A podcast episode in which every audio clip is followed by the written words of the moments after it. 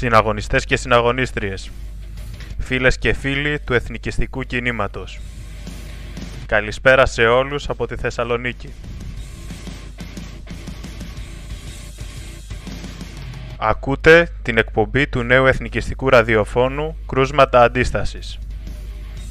Μία εκπομπή με στόχο την ανάδειξη πυρήνων εθνικιστικής αντίστασης σε ολόκληρη την Ελλάδα αλλά και τον ελεύθερο σχολιασμό της επικαιρότητας πάντα υπό το πρίσμα των ιδεών μας. Υπενθυμίζω ότι από αυτή τη στιγμή μπορείτε να στέλνετε ζωντανά τα μηνύματά σας και τα σχόλιά σας μέσω του Twitter συμπληρώνοντας το hashtag Χρυσή Αυγή κάτω Παύλα Radio όπως αναγράφετε στην οθόνη σας καθώς επίσης μπορείτε να στέλνετε ερωτήματα και στο Instagram στην ειδική πλατφόρμα που έχει αναρτηθεί ως ιστορία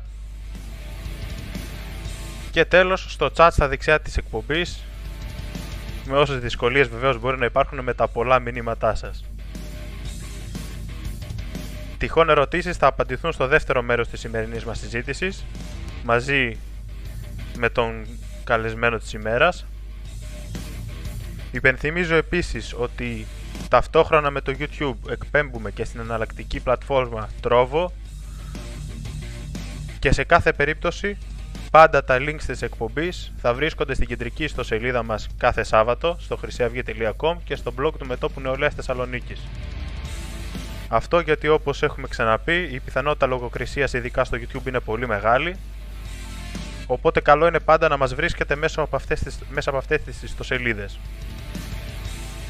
Είχαμε ένα πρόβλημα με την κεντρική μας ιστοσελίδα τις τελευταίες μέρες το οποίο διορθώθηκε για όσους δεν γνωρίζουν η ιστοσελίδα είναι και πάλι κανονικά διαθέσιμη. Θα το συζητήσουμε και αυτό σήμερα.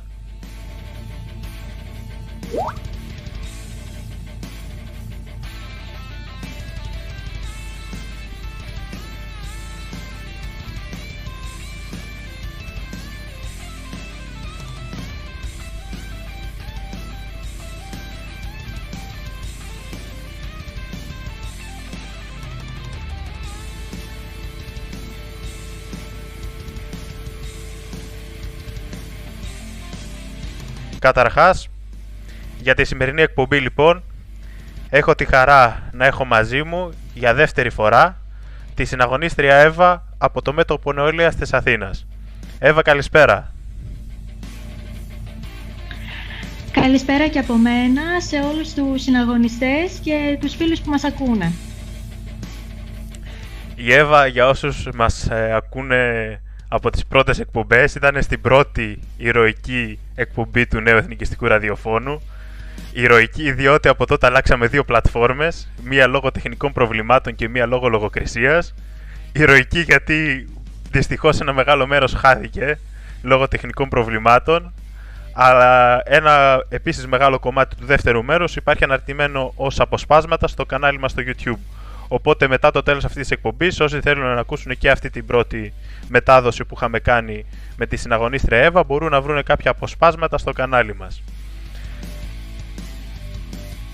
Υπενθυμίζω σε όλους ε, να κάνουν like, subscribe και φυσικά να πατάνε την ειδοποίηση το καμπανάκι στα δεξιά του καναλιού για να ενημερώνονται για όλες τις εκπομπές που θα έρθουν στο μέλλον διότι όπως έχουμε πει ο αλγόριθμος δυστυχώς το YouTube μας πολεμάει. Ε, στο chat ήδη γράφουν περιμέναμε Χατζησάβα, έσκασε Εύα, πολύ καλό. Ε, όπως έχουμε ανακοινώσει, καλά το είπατε. Σήμερα έχω την τιμή να έχω μαζί μου και το συναγωνιστή Χρήστο Χατζησάβα, μέλος της Κεντρικής Επιτροπής του Κινήματος, ενεργός τέλεχος στη Βόρεια Ελλάδα και πρώην βουλευτής στην εκλογική περιφέρεια του Κιλκής. Καλησπέρα συναγωνιστή Χρήστο. Καλησπέρα και από εμένα, καλησπέρα σε όλες τις φίλες και τους φίλους που μας ακούνε. Η τιμή είναι δική μου να βγαίνω σε μια εκπομπή που διοργανώνουν το μέτωπο νεολαίας της Χρυσής Αυγής και πραγματικά μας δίνει ελπίδα για το, και δύναμη για το μέλλον όλους μας. Λοιπόν, όπως φαίνεται και στον τίτλο, σήμερα έχουμε να σχολιάσουμε πολλά. Έχουμε μια επικαιρότητα καλπάζουσα θα λέγαμε, ε, τα μέσα μαζικής ενημέρωσης την τελευταία εβδομάδα έχουν κατακλειστεί με διάφορες εικόνες, με έναν πόλεμο δηλώσεων και εντυπώσεων για μια δίθεν διαμάχη κυβέρνησης και αντιπολίτευσης. Επομένως, στη σημερινή εκπομπή θα βγούμε λίγο από το συνηθισμένο μοτίβο που έχουμε με την προβολή των περίων εθνικιστικής αντίστασης που είναι το ένα σκέλος που ασχολούμαστε και θα πάμε στο δεύτερο αυτό του σχολιασμού της επικαιρότητας. Θα έχουμε βέβαια και κάποια παραδείγματα κρουσμάτων αντίστασης, ας το πούμε έτσι, του παρελθόντος, τα οποία θα δείτε στη συνέχεια. Έχουμε λοιπόν τις τελευταίες μέρες ε, τη μεν κυβέρνηση να επιδίδεται σε ένα θέατρο, σε μια παράσταση όπως λέει και ο τίτλος, αντικομουνισμού, ε, πατσοκρατίας όπως το λένε οι αριστεροί. Τέλος πάντων σε μια επιχείρηση να απολώσει το κλίμα. Και αντίστοιχα την δε αντιπολίτευση να αντιδρά με τους δικούς της τρόπους, εξαιρετικά γραφικούς όπως θα δούμε στη συνέχεια, αλλά εν τέλει, όπως φαίνεται, αυτό είναι βολικό για όλους, βγαίνουν κερδισμένοι και οι δύο. Και σημαντικά θέματα κρύβονται περίτεχνα από την κοινή θέα. Κάποια από αυτά θα τα αναδείξουμε σήμερα με τη συναγωνίστρια Εύα και τον συναγωνιστή Χατζησάβα, αφού αναλύσουμε πρώτα πώς βλέπουμε και εμείς ως Έλληνες εθνικιστές αυτή τη βιτρίνα που έχει στηθεί για ακόμα μια φορά από τους καθεστωτικούς σε βάρος της Νέας Μύρνης, σε βάρος της Νίκαιας, σε βάρος της Θεσσαλονίκης και συνολικά ολόκληρης της χώρας. Έχουμε λοιπόν τις πρώτες εικόνες τις οποίες είδαμε όλοι στη Νέα Σμύρνη ε, με μια συγκέντρωση που πραγματοποιήθηκε εκεί στην οποία δεν αμφιβάλλουμε ότι μπορεί να συμμετείχαν και καλοπροαίρετοι πολίτες αλλά εν τέλει το δικό μου σχόλιο βλέποντας αυτές τις εικόνες είναι πως είδαμε άλλη μια φορά το παρακράτος στην πλήρη του λειτουργία. Ε, είδαμε σκηνές στις οποίες αστυνομικοί, σώματα της αστυνομίας, δικυκλιστές ρίχνονταν μέσα σε ένα πλήθος χωρίς κανένα επιχειρησιακό πλάνο που να βγάζει νόημα και τις γνωστές εικόνες που ακολούθησαν μετά με τον τραυματισμό ενός εκ των αστυνομικών. Ε, είχα τη χαρά μέσα στις προηγούμενες μέρες να σχολιάσω επ' αυτού και στον αγαπητό φίλο Οδυσσέα ε, σε μια εκπομπή που κάνει τα νέα του κανένα στο YouTube που καλώ όσους φίλους θέλουν να την παρακολουθούν και αυτοί με αξιόλογη επικαιρότητα. Οπότε θα δώσω καταρχάς το λόγο στο σημερινό μας καλεσμένο, στο συναγωνιστή Χρήστο, για να μας σχολιάσει πώς είδε αυτός τα γεγονότα, τα πρώτα της Νέας Μήνης και μετά έτσι όπως ακολούθησαν. Συναγωνιστή Χρήστο. Ε, για αυτούς που βρίσκονται χρόνια στο χώρο, νομίζω ότι είναι εύκολη η ανάγνωση των γεγονότων στη Νέα Σμύρνη. Δεν υπήρξε τίποτα αυθόρμητο. Η βία που είδαμε να ασκείται από έναν αστυνομικό χτυπώντας με τον γκλόπ έναν διαδηλωτή υποτίθεται εναντίον των μέτρων του COVID και αυτά ήταν ένα παραμύθι. Ουδεμία σχέση είχαν τα άτομα στην πλατεία που συνεπλάκησαν με την αστυνομία με αντιρρησίες, μάσκες ή τέλος πάντων αυτούς οι οποίοι αντιστέκονται στα, στην καραντίνα και στα μέτρα για τον κορονοϊό. Ήταν άτομα τα οποία συμμετείχαν σε πορεία για τον Κουφοντίνα, υπέρ του Κουφοντίνα, λίγο πριν και είχαν επιτεθεί σε αστυνομικούς. Ε, Παρ' όλα αυτά, εμείς δεν μπορούμε να πούμε ότι είχε δίκιο ο ένας ή ο άλλος. Πραγματικά μένουμε αμέτωχοι σε όλο αυτό το θέατρο που έχει στηθεί μόνο και μόνο για να μπορέσει η Νέα Δημοκρατία να συσπυρώσει ψηφοφόρους γύρω από το κόμμα της και φυσικά ο Τσίπρας να συσπυρώσει δικούς του ψηφοφόρους. Από εκεί και πέρα, αυτά που ακολούθησαν μετά έγιναν κατόπιν καλέσματος του κομματικού μηχανισμού του ΣΥΡΙΖΑ, πράγμα το οποίο παραδέχτηκε ο Αλέκος Παναγούλης σε μια εκπομπή που τον άκουσα και έλεγε ότι καλούσαν όλα τα στελέχη με οποιοδήποτε τρόπο κόσμο να συγκεντρωθεί εκεί για να μπορέσει τέλος πάντων να καρποθεί ο ΣΥΡΙΖΑ τις αντιδράσεις δίθεν αυθόρμητες του κόσμου της περιοχής. Όλοι αυτοί ήταν οι γνωστοί, οι άγνωστοι, αναρχικοί, οι οποίοι κάτω από τη μανδύα του αναρχισμού βγάζουν τα κόμπλεξ τους είναι ανώμαλοι, ομοφιλόφιλοι, Αλβανοί, Ιρακινοί, ε, κάθε καρδιά σκαρίδι, που στη χώρα τους φυσικά δεν είναι αντιφά, είναι οι πλέον ε, τοπικιστές και οι πλέον ρατσιστές, έρχονται εδώ στην Ελλάδα και βγάζουν κάτω από αυτή την κάλυψη των αντιφά όλο το μίσος και το μένος τους απέναντι στην Ελλάδα, απέναντι στα σύμβολά μας. Και φυσικά την πληρώσανε και η αστυνομική θυσία από τη Νέα Δημοκρατία και τον Μητσοτάκη γιατί τους έστειλε σαν πρόβατα για σφαγή μέσα στο μενόμενο πλήθος. Θα συμφωνήσω απόλυτα και ανέβηκε και σχετική αρθρογραφία στις ιστοσελίδες του κινήματος, την οποία μπορεί να παρακολουθήσουν ε, όσοι μας ακούνε εκ των υστέρων. Ε, για παράδειγμα στο εθνικισμός.net διαβάζω κάτι πολύ αυτονόητο που θα μπορούσε να βάλει πολλούς απλούς ανθρώπους σε σκέψεις ότι βασικός κανόνας σε μια περιοχή με στενά δρομάκια δεν στέλνεις μοτοσυκλετιστές. Γιατί δεν έχουν χώρους να κινηθούν με ταχύτητα, δεν μπορούν να ξεφύγουν σε περίπτωση κινδύνου, είναι κοινός σαν τα ποντίκια στη φάκα. Επομένως, όπως είπε ο συναγωνιστής Χρήστος, οι αστυνομικοί σε αυτή την περίπτωση στάλθηκαν κυριολεκτικά για θυσία, προκειμένου να μπορέσει η κυβέρνηση Μητσοτάκη να βγάλει μια συγκεκριμένη εικόνα την οποία επιδίωκε και να καλύψει κάποια από τα γεγονότα, τα πραγματικά, τα οποία θα αναλύσουμε στη συνέχεια. Πριν προχωρήσουμε σε αυτό όμως, συναγωνίστρια Εύα, έχεις κάποιο σχόλιο επί των γεγονότων; Ε, εγώ έχω να πω ότι συμφωνώ απόλυτα με αυτό που αναφέρατε και οι δύο, ότι εννοείται ήταν ένα θέατρο όλο αυτό που έγινε, για να καρποθούν ωφέλη και οι δύο πλευρές.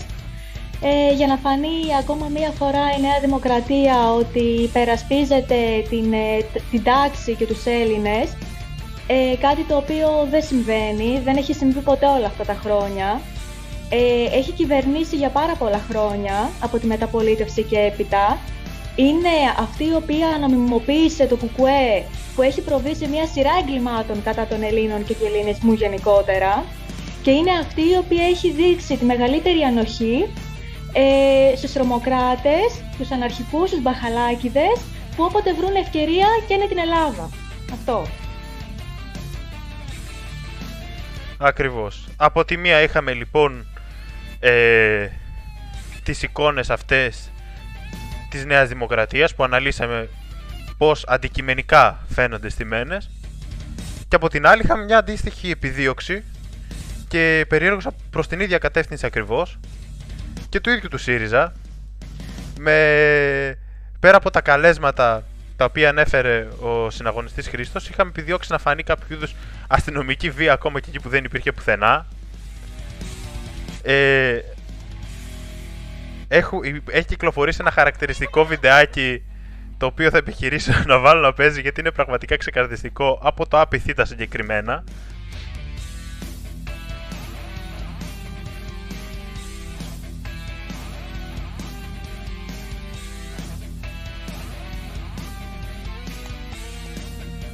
Στο οποίο δεν βλέπουμε τίποτα περισσότερο από μια δεσποινίδα θα προσπαθήσω να το πω όντας διακριτικός η οποία προφανώς προσπαθεί να πάρει μερικά λεπτά δημοσιότητας.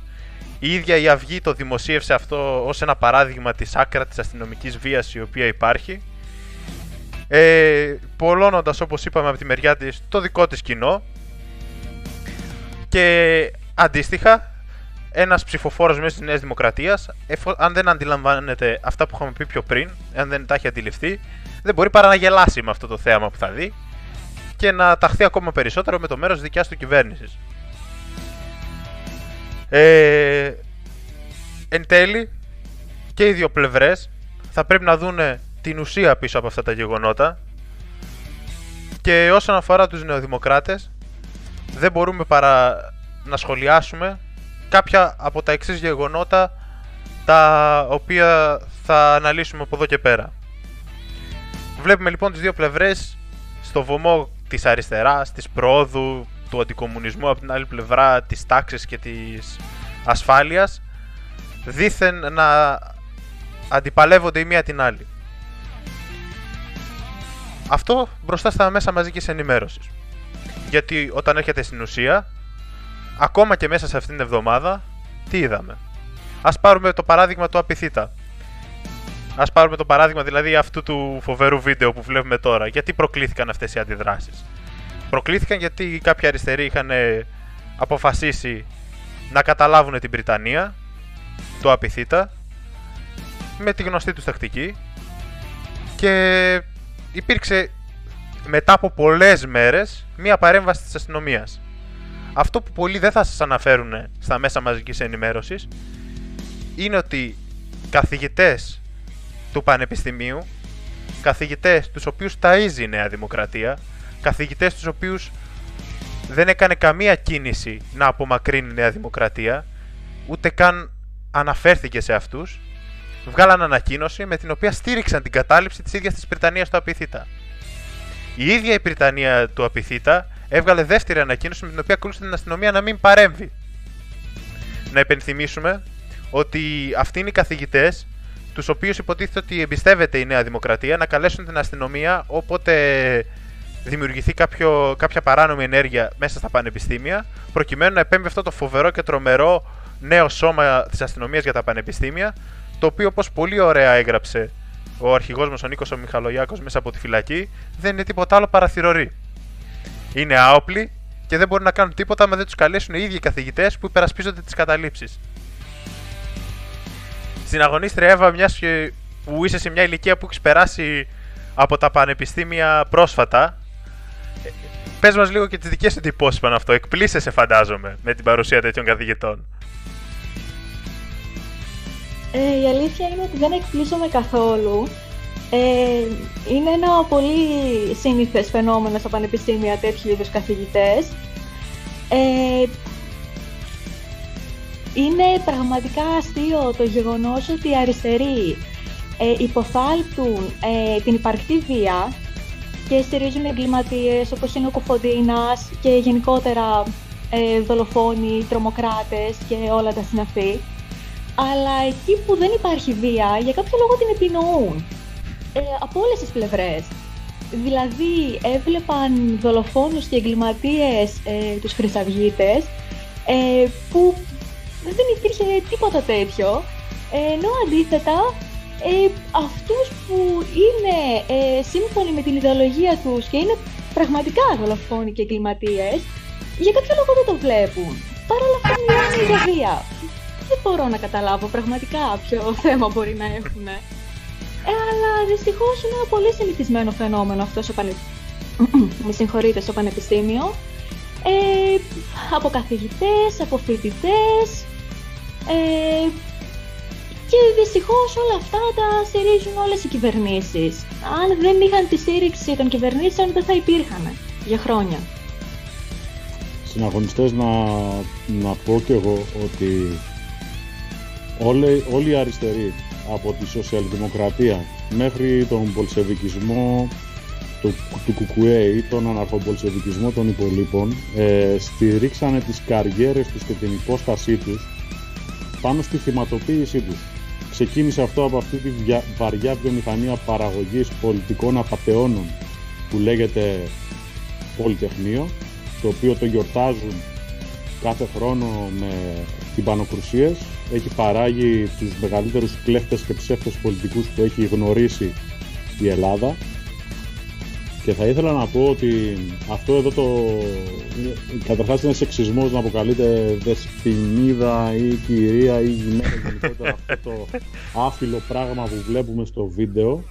Ε, με δική της βέβαια ε, και η ίδια αυτό θα ήθελε νομίζω αυτό, αυτό στηρίζουν τις άφιλες ε, ταυτότητες και γενικότερα όλες αυτές τις ανοησίες του δικαιωματισμού και της ανομαλίας. Αλλά μία της λέξη δίνει το στίγμα για το τι ακριβώς πιστεύουν αυτοί οι άρρωστοι άνθρωποι ε, που πατάνε πάνω στη θυματοποίησή τους και λέει το εξής. Και τι θα με κάνει αυτή η ατιμορρησία και αυτή η ανοχή που δείχνει το κράτος επί νέας δημοκρατίας όπως έδειχνε παλαιότερα και με τους άλλους αλλά με νέας δημοκρατίας γίνεται ακόμα χειρότερο γιατί όλη αυτή η αριστερά, αυτός ο βόθρος, αυτός ο βάλτος συσπηρώνει δεξιούς πατριώτες που τους κοροϊδεύει η Νέα Δημοκρατία και προσπαθεί να περάσει σε ένα δεξιό πατριωτικό κόμμα ενώ είναι ένα κεντροαριστερό κόμμα νεοφιλελεύθερο ε, υπηρέτες του δικαιωματισμού με ανώμαλους και ομοφιλόφιλους μέσα στην κυβέρνηση ε, υπουργούς οι οποίοι μιλάνε για το πώς γνώρισαν ε, τον σύντροφό τους ε, σε, σε, σε μια ομοφιλοφιλική σχέση και γάμο και γενικότερα όλη αυτή την άρρωστη πραγματικότητα την καλύπτει αυτή η φράση το και τι θα με κάνεις Από εκεί πηγαίνει μετά και στο θέατρο που λέγαμε πριν, ε, της αντιπαράθεσης αστυνομίας και αναρχικών. Γιατί είναι θέατρο, γιατί δεν γίνεται επί ίσης Από τη μία μεριά είναι οι αναρχικοί οι οποίοι απολαμβάνουν μια σκάλυψη και μια πλήρης ατιμορρησίας και από την απέναντι πλευρά ε, είναι η αστυνομία η οποία σκέφτεται ότι εάν εγώ κινηθώ εναντίον αυτών θα περάσω από ΕΔΕ, θα με παίζουν τα κανάλια, θα διαταχθεί έρευνα, να πάυση μου, απόλυση μου ε, ή να μπω και φυλακή κάποια χρόνια. Οπότε καταλαβαίνετε όταν υπάρχουν δύο αντιμαχόμενες πλευρές, η μία πατάει full γκάζι και η άλλη διστάζει έστω και δευτερόλεπτα, όποιος έχει βρεθεί στον δρόμο, όποιος έχει βρεθεί σε συμπλοκές, καταλαβαίνει πόσο υπέρ της μίας πλευράς είναι το να μην σκέφτεται τις συνέπειες, ενώ οι άλλοι να σκέφτονται συνεχώ τις συνέπειες, έχοντας δάνεια για αυτοκίνητο, δάνεια για να σπουδάσουν τα παιδιά τους, δάνεια για το σπίτι τους και να σκέφτεται ε, γιατί το κάτω-κάτω μια δουλειά κάνει. Αυτή είναι η δουλειά του. Πληρώνονται για να πάνε και να χτυπήσουν τον κόσμο ανάλογα την περίπτωση θα έχει επιπτώσεις άμα χτυπήσουν τον αριστερό αναρχικό Μπολσεβίκο, αλλά αν πάνε να χτυπήσουν τον Έλληνα εθνικιστή Χρυσαυγίτη γιατί διαδηλώνει για την ελληνικότητα της Μακεδονίας, δεν θα έχει, ίσως και να θυμηθούν και να παρασημοφορηθούν. Γι' αυτό λέμε ότι είναι ένα θέατρο στημένο, το οποίο όμως είναι καλά συμφωνημένο και από τις δύο πλευρές. Και κυρίως ευνοεί την πλευρά η οποία φαίνεται να χάνει το παιχνίδι, που είναι η πλευρά του κράτους της Νέας Δημοκρατίας γιατί όπως είπα και πριν η θυσία αστυνομικών συσπηρώνει δεξιούς ψηφοφόρους με το φόβο των Πολσεβίκων που θα έρθουν να μας φάξουν, να μας πάρουν τα σπίτια και όλα αυτά τα οποία από μία ηλικία και πάνω πραγματικά έχουν υπόσταση.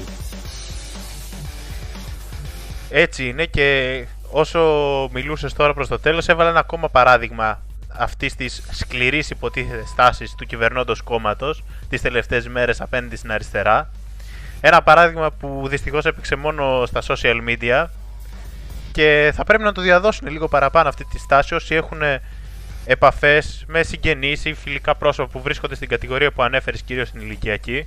Βλέπουμε στις οθόνες μας για την ημέρα της γυναίκας ένα θίασο εκατοντάδων ατόμων στο κέντρο της Αθήνας, αν δεν κάνω λάθος, χωρίς κανένα απολύτως υγειονομικό μέτρο το οποίο υποτίθεται ότι πρέπει να τηρούμε απαρέγκλητα οι οποίοι συγκεντρώθηκαν με εμετικά συνθήματα χωρίς να τους πειράξει κανένας. Χωρίς να τους πειράξει καμία αστυνομία, χωρίς να τους πειράξει καμία δίθεν αντικομουνιστική κυβέρνηση.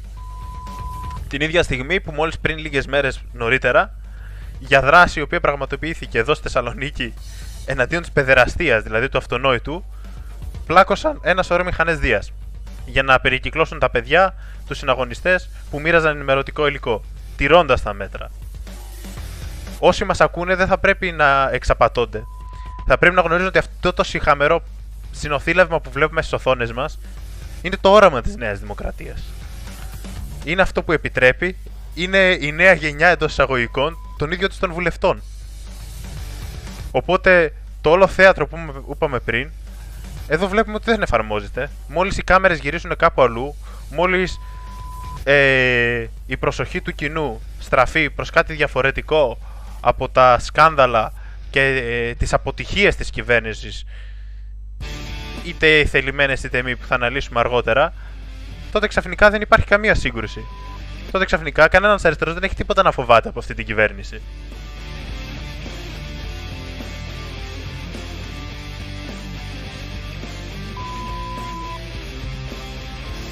Στην αγωνίστρια Εύα νομίζω βλέπεις τις εικόνες ε, θα ήθελα ως γυναίκα εσύ να μου το σχολιάσεις λίγο αυτό, μιας και υποτίθεται ήταν αφιέρωμα αυτό στην υποτιθέμενη ημέρα της γυναίκας.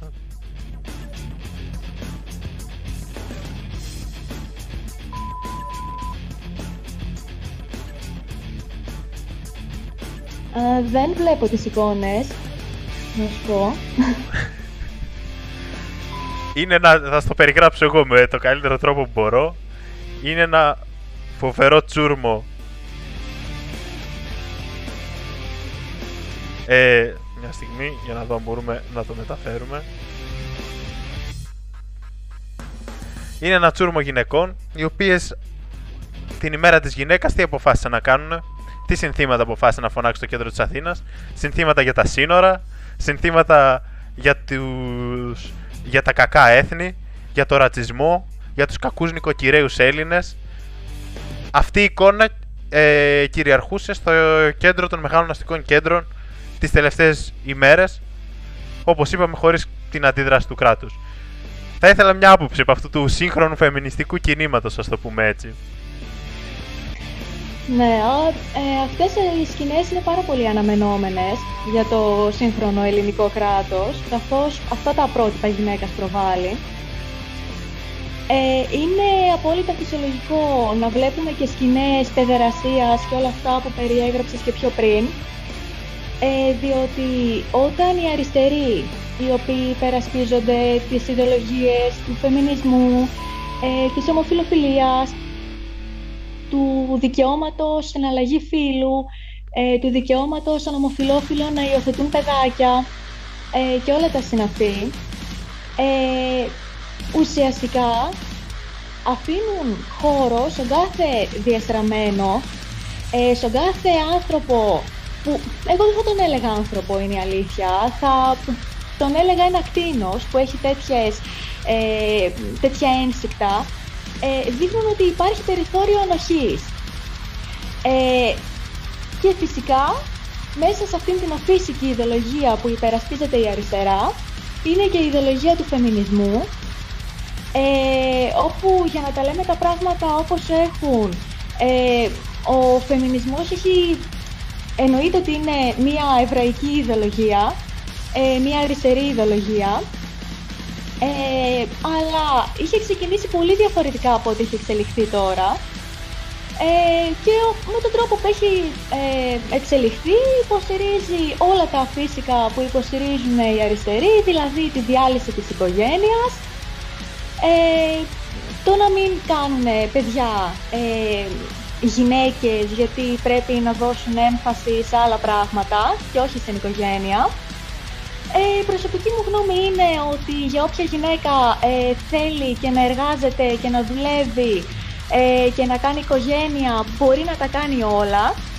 Έχουμε αποδείξει γυναίκες ότι ε, μπορούμε να διαχειριστούμε πάρα πολλά πράγματα οι γυναίκες που είναι όντως δυναμικές γυναίκες, όχι οι γυναίκες που ε, το παίζουν φεμινίστριες, αλλά στην πραγματικότητα ε, δεν έχουν κανένα δυναμισμό και είναι το ακριβώς αντίθετο από αυτό που υπερασπίζονται. Ε, προσωπικά θεωρώ ότι αυτά είναι ξεφτιλίκια, ότι ξεφτιλίζουν το γυναικείο φύλλο με αυτόν τον τρόπο. Ε, όποια γυναίκα θέλει και να εργάζεται και να κάνει οικογένεια μπορεί να τα κάνει και τα δύο, δεν υπάρχει κανένα πρόβλημα. Απλά μέσα σε όλη την αριστερή ιδεολογία που υποστηρίζει αφύσικα πράγματα είναι και αυτό, δηλαδή η διάλυση του θεσμού της οικογένειας. Ακριβώς. Εγώ θα σχολιάσω πολύ απλά όσον αφορά τις προθέσεις του φεμινιστικού κινήματος ότι είναι κάτι που το έχουμε δει διαχρονικά όλα αυτά τα κινήματα που προέρχονται από τις συγκεκριμένες ομάδες ανθρώπινες και ε, που ανέφερες και δεν θέλω να σε επαναλάβω λόγω του ευαίσθητου του YouTube ότι πάντα έτσι ξεκινούσαν. Με κάποια προτάγματα ε, δήθεν ή φαινομενικά θετικά, ε, ανθρωπιστικά, σε κάποιους ίσως αυτονόητα και κατέληγαν σε αυτό ακριβώς που είπες εσύ. Στην κατάρρευση των φυσικών αξιών. Θα ήθελα όμως να προχωρήσουμε να πω Α, βεβαίως. δύο πράγματα. Ε, θέλω να πω ότι όλα αυτά που αναφέρετε είναι πολύ σωστά. Ε, ο φεμινισμός πλέον έχει ενταχθεί μέσα σε αυτό το παγκόσμιο κίνημα του δικαιωματισμού, που είπαμε ότι κάθε ανομαλία την ανάγνουν σε δικαίωμα και προσπαθούν να μας την επιβάλλουν. Ο φεμινισμός μπορεί να υπάρξει, αλλά με διαφορετικά δεδομένα. Ε, δεν είναι φεμινισμός το να λες ότι έχει δικαίωμα η γυναίκα στην εργασία γενικά η γυναίκα έχει δικαίωμα στην παιδεία, στη μόρφωση, έχει δικαίωμα στην εργασία, αλλά στην εξειδικευμένη εργασία. Μια γυναίκα η οποία θα εξειδικευτεί σε έναν επιστημονικό ή τεχνικό κλάδο. Ε, εννοείται ότι θα πρέπει να δουλέψει, να γίνει αυτόνομη, να μπορεί να, να παράγει, να αισθανθεί ότι είναι ένα παραγωγικό μέρος της ελληνικής κοινωνίας μέσω της εργασίας. Είναι απαράδεκτο σε μια εθνική κοινωνία να υπάρχουν γυναίκες εργάτες ανειδίκευτοι. Χειρονακτική εργασία κάνει μόνο ο άντρας. Εάν οι γυναίκες αποσυρθούν από την ανειδίκευτη εργασία του εργοστασίου ε, και το κράτος επιδοτήσει τη μητρότητα και το να κάθεται στο σπίτι να μεγαλώνει τα παιδιά της όπως πραγματικά πρέπει να τα μεγαλώσει, προσέξτε, μιλάω για ανειδίκευτη εργάτρια. Είναι καταδίκη για τη γυναίκα να πηγαίνει να δουλεύει με συνθήκες που με το ζόρι ανταπεξέρχεται ένας άντρας σε μια θέση εργασίας. Και αν μπορούσε να εφαρμοστεί αυτό σε ένα εθνικό κράτος, θα διπλασιάζονταν οι θέσεις εργασίας για του άντρες θα ανέβαιναν οι μισθοί πάρα πολύ και θα μπορούσε ένας άντρας δουλεύοντας έστω και ως ανειδίκευτο εργάτη να μπορεί να μεγαλώνει τα παιδιά του, να έχει η γυναίκα του οτιδήποτε χρειαστεί, επιδοτούμενη και από το κράτος για να μεγαλώσει τα παιδιά της, για να μπορέσει να γίνει μια σωστή ελληνική οικογένεια. Το να βλέπουμε γυναίκες να πηγαίνουν να δουλεύουν με συνθήκες γαλέρας, εξαθλίωσης, σε εργοστάσια που θα πρέπει να δουλεύουν μόνο άνδρες, μόνο φεμινισμός δεν είναι, μόνο υπεράσπιση δικαιωμάτων για τις γυναίκες δεν είναι, είναι ενάντια στα δικαιώματα των γυναικών, είναι υποβάθμιση της φύσης της γυναίκας. Είναι όμως για τους λόγους που ανέφερες, δηλαδή τους λόγους των θέσεων εργασιών και την. Μην γελιόμαστε. Αντινατιβιστικά κίνητρα έχουν. Έχουν ως τελικό στόχο να μην υπάρχουν νέοι Έλληνες, να μην υπάρχουν νέοι Ευρωπαίοι, για να μπορέσουν να προτάσουν μετά ως αναγκαία λύση την είσοδο των λαθρομεταναστών, Ασιατών, Αφρικανών και όλων αυτών ε, των οποίων ε, ιδρύουν χωρίς σταματημό στην Ελλάδα και στην Ευρώπη. Εγώ δεν κάθομαι να πω μόνο για την Ελλάδα ή για, τη, για την περιοχή μου, το Δήμο μου, το νομό μου. Είναι ευρωπαϊκό το πρόβλημα, θα πρέπει ευρωπαϊκά να βρεθεί λύση και καλό θα είναι οι Έλληνες όπως προτεστατούσαν πάντα ενάντια σε μεγάλε αυτοκρατορίες βαρβάρων που ερχόταν για να καταλάβουν την Ευρωπαϊκή Ήπειρο να προτεστατήσουν και πάλι για να ανακόψουν αυτά τα κύματα των λαθροεπίκων οι οποίοι έρχονται και προσπαθούν να αλλοιώσουν το πραγματικό εθνολογικό και φιλετικό ε, τέλος πάντων πληθυσμό της Ευρώπης.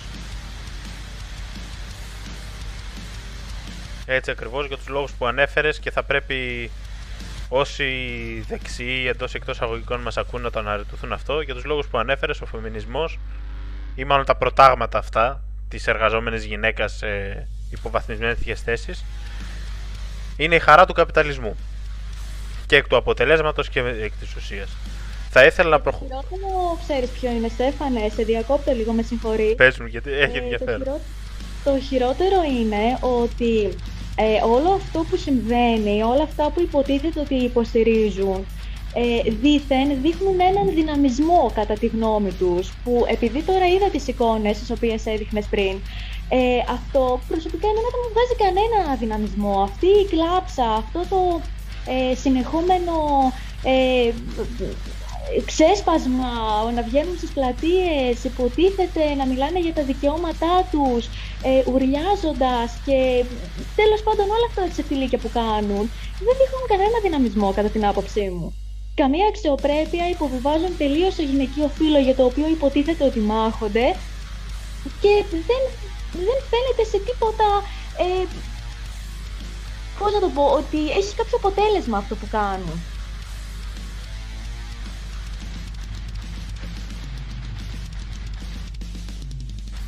Θα ήθελα να δείξουμε ένα ακόμα παράδειγμα ε, από αυτά που συνέβησαν στους δρόμους το τελευταίο καιρό και έχει ένα ιδιαίτερο συμβολισμό γιατί είδα κάποια συγκεκριμένα σχόλια επ' αυτού από τρόλους της Νέας Δημοκρατίας και πάλι στο διαδίκτυο. Κυκλοφόρησε ένα σύντομο βίντεο όπου μέσα στα λοιπά ευτράπελα των διάφορων συγκεντρώσεων που έλαβαν χώρα την τελευταία εβδομάδα είχαμε και το επεισόδιο ενός ανθρώπου ο οποίος περνούσε δίπλα από μια τέτοια συγκέντρωση φέροντας πάνω στο όχημά του μια εικόνα της Θεοτόκου και ένα σταυρό και όπως ήταν αναμενόμενο για εμάς που έχουμε γνωρίσει το δρόμο, αλλά δυστυχώς όχι για πολλούς άλλους ανθρώπους, δέχτηκε επίθεση. Η εικόνα βανδαλίστηκε, ποδοπατήθηκε και ο Σταυρός το ίδιο. Αυτό για μας δεν είναι κάτι νέο. Και σιγά σιγά έχει αρχίσει να γίνεται δυστυχώς βίωμα και για πολλούς ανθρώπου μας. Το νέο σε αυτή την περίπτωση ήταν ότι με εντολή Μπογδάνου ουσιαστικά, γιατί νομίζω αυτός έκανε το πρώτο σχετικό tweet, την πρώτη ανάρτηση στο ίντερνετ, χαρακτηρίστηκε αυτή η κίνηση, άκουσαν άκουσαν, αντίστοιχη της Χρυσής Αυγής. Οι νεοδημοκράτες, αυτοί που παρέδωσαν το πεζοδρόμιο στην αριστερά, πρώτον με τη διαχρονική ανοχή που δείχνανε και δεύτερον με τη δίωξη των εθνικιστών που ήταν οι μόνοι που αντιστέκονταν και σπάσανε, να το πούμε έτσι, τον τσαμπουκά της αριστεράς στο δρόμο, οι νεοδημοκράτες μας λένε ότι δεν βλέπουν διαφορά ανάμεσα στη Χρυσή Αυγή, στη Χρυσή Αυγή με τις ελληνικές σημαίες και τα λάβαρα με το δικέφαλο αετό και σε αυτούς που επιτίθενταν σε έναν άνθρωπο γιατί έφερε θρησκευτικά σύμβολα.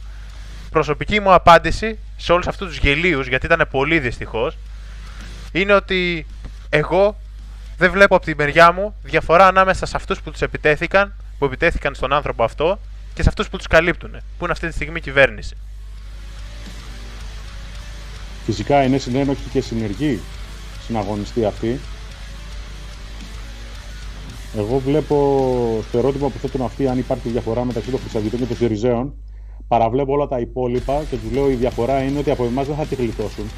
Αυτοί οι ψευτόμαγκες που πίσω από την κρατική δύναμη της Νέας Δημοκρατίας βγαίνουν και κάνουν όλα αυτά τα tweet και το παίζουν μάγκες, να ξέρουν πολύ καλά ότι εμείς δεν είμαστε σαν το Κουκουέ όταν θα έρθουμε στα πρόθυρα της Βουλής, ε, το να μπει ο κόσμος ή αν ο κόσμος έρθει να ψηφίσει ξανά το εθνικιστικό κίνημα και όλα αυτά, θα μείνουμε στη δεύτερη θέση για να γαυγίζουμε. Γιατί αυτό επιδιώκουν αυτοί, να είναι πάντα στη δεύτερη θέση. Ε, γι' αυτό και τους χαϊδεύουν. Ξέρουν ότι δεν κινδυνεύει ποτέ η εξουσία τους από τους Πολσεβίκους. Και θέλω να πω και αυτούς τους δεξιούς πατριώτες, χριστιανούς κτλ. ότι είναι εντελώς ανυποψίαστοι. Πολύ επίοικες αυτό. Μάλλον πετά χαρταετό, όπως λέει και ο λαός. Εντελώς και τους ακούν να λένε Μα καλά, χτυπάνε κάποιον επειδή κρατούσε ελληνική σημαία. Χτυπάνε αυτούς που κρατάνε τι εικόνες, τους ιερείς. Οι Μπολσεβίκοι αυτοί λοιπόν και οι παππούδες τους την περίοδο του 45 με 49 και λίγο πιο πριν κάποιοι σε κάποιες περιοχές, τους φάζανε αυτούς που κρατούσαν ελληνικές σημαίες και εικόνες. Σφάζανε με κοστερκοκού και τους ιερείς και τους πετούσαν μέσα στα πηγάδια. Γιατί απορούν λοιπόν και ξυπνάνε ξαφνικά από αυτόν τον το αργό τους αυτοί οι πατριώτες του Σαββατοκύριακου και απορούν γιατί δέχονται την επίθεση.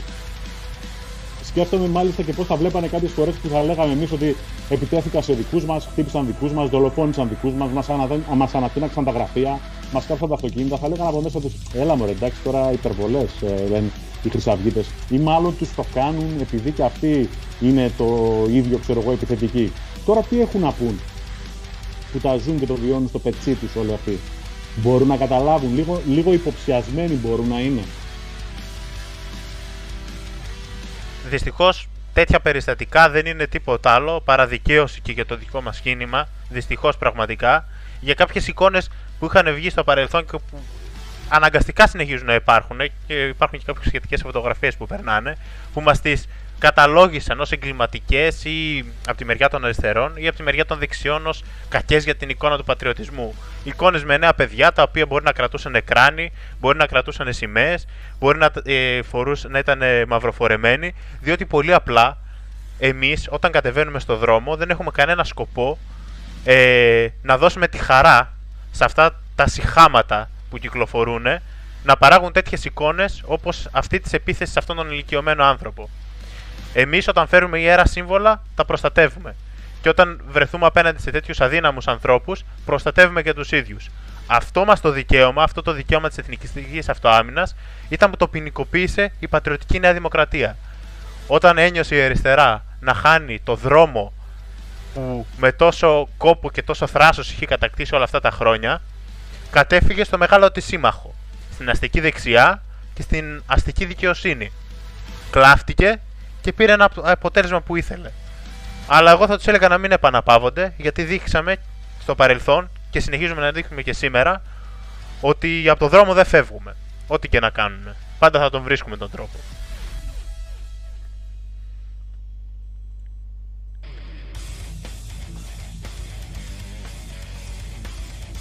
Εφόσον δεν έχουμε να σχολιάσουμε, δεν ξέρω, συναγωνίστρια Εύα, να σχολιάσεις από αυτού κάτι πριν προχωρήσουμε στις επόμενες ειδήσεις;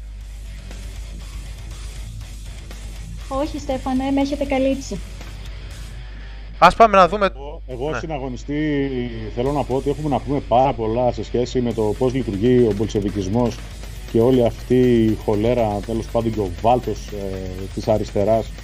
Αλλά νομίζω ότι ίσως θα είναι καλά να γίνει μια ξεχωριστή εκπομπή για να αναφερθούν όλα αυτά. Είναι πάρα πολλά και τα παραδείγματα του παρελθόντος, αλλά και με βάση την ιδεολογία του τι πιστεύουν αυτοί οι άνθρωποι. Δεν μπορείς να τους αντιμετωπίζεις δηλαδή ως αδελφούς Έλληνες, γιατί οι ίδιοι δεν χαρακτηρίζουν τον εαυτό τους εθνικά ε, ως Έλληνα, γιατί βασικά δεν έχουν εθνικό χαρακτηρισμό. Λένε ότι είναι κομμουνιστές πάνω απ' όλα, ότι είναι Μπολσεβίκοι. Και ένα παράδειγμα θα πω που το λέω είναι το πιο χαρακτηριστικό. Στις 4 Νοεμβρίου του 1944 οι ορδές του ΕΑΜ Ελλάς επιτέθηκαν στο, στην πόλη του Κιλκής. Ε, ήταν πάνω από 10.000 οι Βολσεβίκοι και ήταν περίπου 3.000 οι υπερασπιστές ε, του Κιλκής οι οποίοι μέχρι πρότινος ήταν στην εθνική αντίσταση. Ε, οι μισοί και παραπάνω έφυγαν, οι πιο υποψιασμένοι, οι πιο εκπαιδευμένοι και οι πιο τέλος πάντων ε, καλά οπλισμένοι έφυγαν γιατί είπαν ότι δεν μπορούμε να τα απεξέλθουμε σε μια τέτοια επίθεση. Αυτοί έρχονται πάνωπλοι γιατί έχουν πάρει όλο το στρατιωτικό εξοπλισμό των Γερμανών που ήρθαν σε συμφωνία αποχωρώντας οι Γερμανοί να φύγουν από του Φέκιστη για να πάρουν τα όπλα τους. Και οι υπόλοιποι που έμειναν εκεί μαζέψαν από τα χωριά άνδρες ε, από 15 μέχρι 75 ετών τους δώσαν από ένα του φέκι για να υπερασπιστούν. Μαζεύτηκαν λοιπόν περίπου 7.000. 7.500. Μετά από μερικές ώρες μάχης και ενώ είχαν πέσει μόνο 36 άτομα στη μάχη, η πλευρά των πατριωτών που υπερασπίζονται το Κιλκής θεώρησε ανούσιο το να χύνεται ελληνικό αίμα και να πυροβολάνε αυτούς που μέχρι πρότινος μαζί υπερασπίζονταν τα πάτρια εδάφη και παραδόθηκαν γιατί πίστεψαν ότι παραδίδονται σε Έλληνες. Έκαναν το λάθος λοιπόν, δεν παραδόθηκαν σε Έλληνες, παραδόθηκαν σε Μπολσεβίκους που είχαν ανάμεσα στις τάξεις τους και Αλβανούς και Παρτιζάνους και Βούλγαρους κομμουνιστές και μέσα σε 15 μέρες 7.500 Έλληνες πατριώτες εκκλησίε σφαγιάστησαν με αξίνες σε σουγιάδες και κοσερβοκούπια και γέμισαν τα γύρω ρέματα.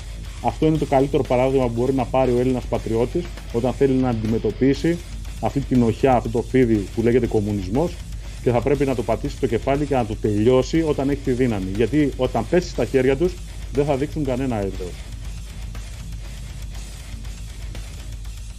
Ακριβώς. Και είναι όντως ένα μεγάλο ζήτημα, το οποίο θα έχει ενδιαφέρον κάποια στιγμή να το αναλύσουμε περισσότερο και με ιστορικές αναφορές ακόμα περισσότερες, γιατί είναι δυστυχώς πολλά τα παραδείγματα της κομμουνιστικής προδοσίας και αντίστοιχα της συνεργασίας ή της αυταπάτης που τρέφει η λεγόμενη ή εντός εκτός αγωγικών ειλικρινή σημή εθνική παράταξη στην Ελλάδα. Ε, θα ήθελα όμως να συνεχίσουμε και να κάνουμε μια αναφορά ε, σε κάποια γεγονότα τα οποία αιτιολογούν αυτό που αναλύσαμε πριν. Το γιατί στήθηκε όλο αυτό το θέατρο της τελευταίας εβδομάδας κάποιες ειδήσεις οι οποίες πέρασαν στα ψηλά από τα μέσα μαζικής ενημέρωσης. Κάποιες ειδήσεις που έχουμε κάθε λόγο να πιστεύουμε ότι ήταν ο λόγος που ήθελε η Νέα Δημοκρατία να αποσπάσει την προσοχή στείνοντας όλο αυτό το show. Επιγραμματικά θα αναφέρω μερικές από αυτές. Ε, όπως ήταν πριν ε, λίγο καιρό η ανακήρυξη παράνομης ναύτεξ στο Αιγαίο από την Τουρκία η οποία φέρεται να πλέει το καινογραφικό με το όνομα Τσεσμέ στα νερά τα ελληνικά και για το οποίο δεν είδαμε και καμιά ιδιαίτερη αντίδραση από τους μεγάλους εθνικόφρονες της Νέας Δημοκρατίας.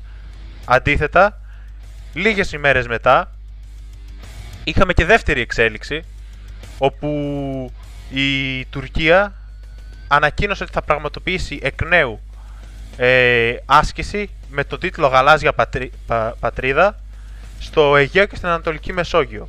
Αυτό πραγματοποιήθηκε στις 25 Φεβρουαρίου. Για όσους δεν γνωρίζουν, που πιθανόν πλέον νομίζω θεωρώ ότι ειδικά στο δεν είναι πολύ, η Γαλάζια Πατρίδα σύμφωνα το όνομα που επέλεξαν οι Τούρκοι περιλαμβάνει τη Θράκη, περιλαμβάνει κομμάτια της Μέσης Ανατολής, περιλαμβάνει το μισό Αιγαίο τουλάχιστον σύμφωνα με τους χάρτες που ήδη έχουν βγάλει. Βλέπουμε δηλαδή γενικότερα μια Τουρκία η οποία μας είχαν πει διάφοροι στρατάρχες της Νέας Δημοκρατίας ότι θα την κάψουνε, όποιος τολμήσει να πατήσει πόδι στο Αιγαίο θα φύγει κακήν κακός. Μετά αυτό άλλαξε λίγο, έγινε ευρω... ε, παρέμβαση μέσω της Ευρωπαϊκής Ένωσης από τον Κυριάκο Μητσοτάκη και πλέον δεν έχουμε ούτε καν αυτό. Αυτή είναι η κατάσταση. Για, αυτό ήταν ένα από τα χαρακτηριστικά των τελευταίων εβδομάδων, το οποίο πολύ θα ήθελε να ξεχάσει η Νέα Δημοκρατία και ίσως δυστυχώς το κατάφερε. Ένα πιο πρόσφατο περιστατικό ε, που είχαμε που δείχνει ότι ο Τούρκος όπως πάντα άμα δεν λάβει την απάντηση συνεχίζει με ακόμα περισσότερες προκλήσεις. Είχαμε πυροβολισμούς από τη μεριά της Τουρκίας ε, περιπολίας στα ελληνικά σύνορα στην περιοχή του Εύρου. Ένα γεγονός το οποίο επίσης εμπολής καλύφθηκε μέσα σε αυτό το χάος των διάφορων συγκρούσεων και δίθεν αντιπαλωτήτων μεταξύ ΣΥΡΙΖΑ και Νέας Δημοκρατίας για την αστυνομία. Και τέλος έχουμε το γνωστό σε όλους, σε όλους μας πλέον ε, σκάνδαλο στο χώρο της τέχνης και όχι μόνο. Το σκάνδαλο, βιασμών, ε, το σκάνδαλο με το καθεστώς βιασμών και παιδεραστίας που, που κυριαρχούσε.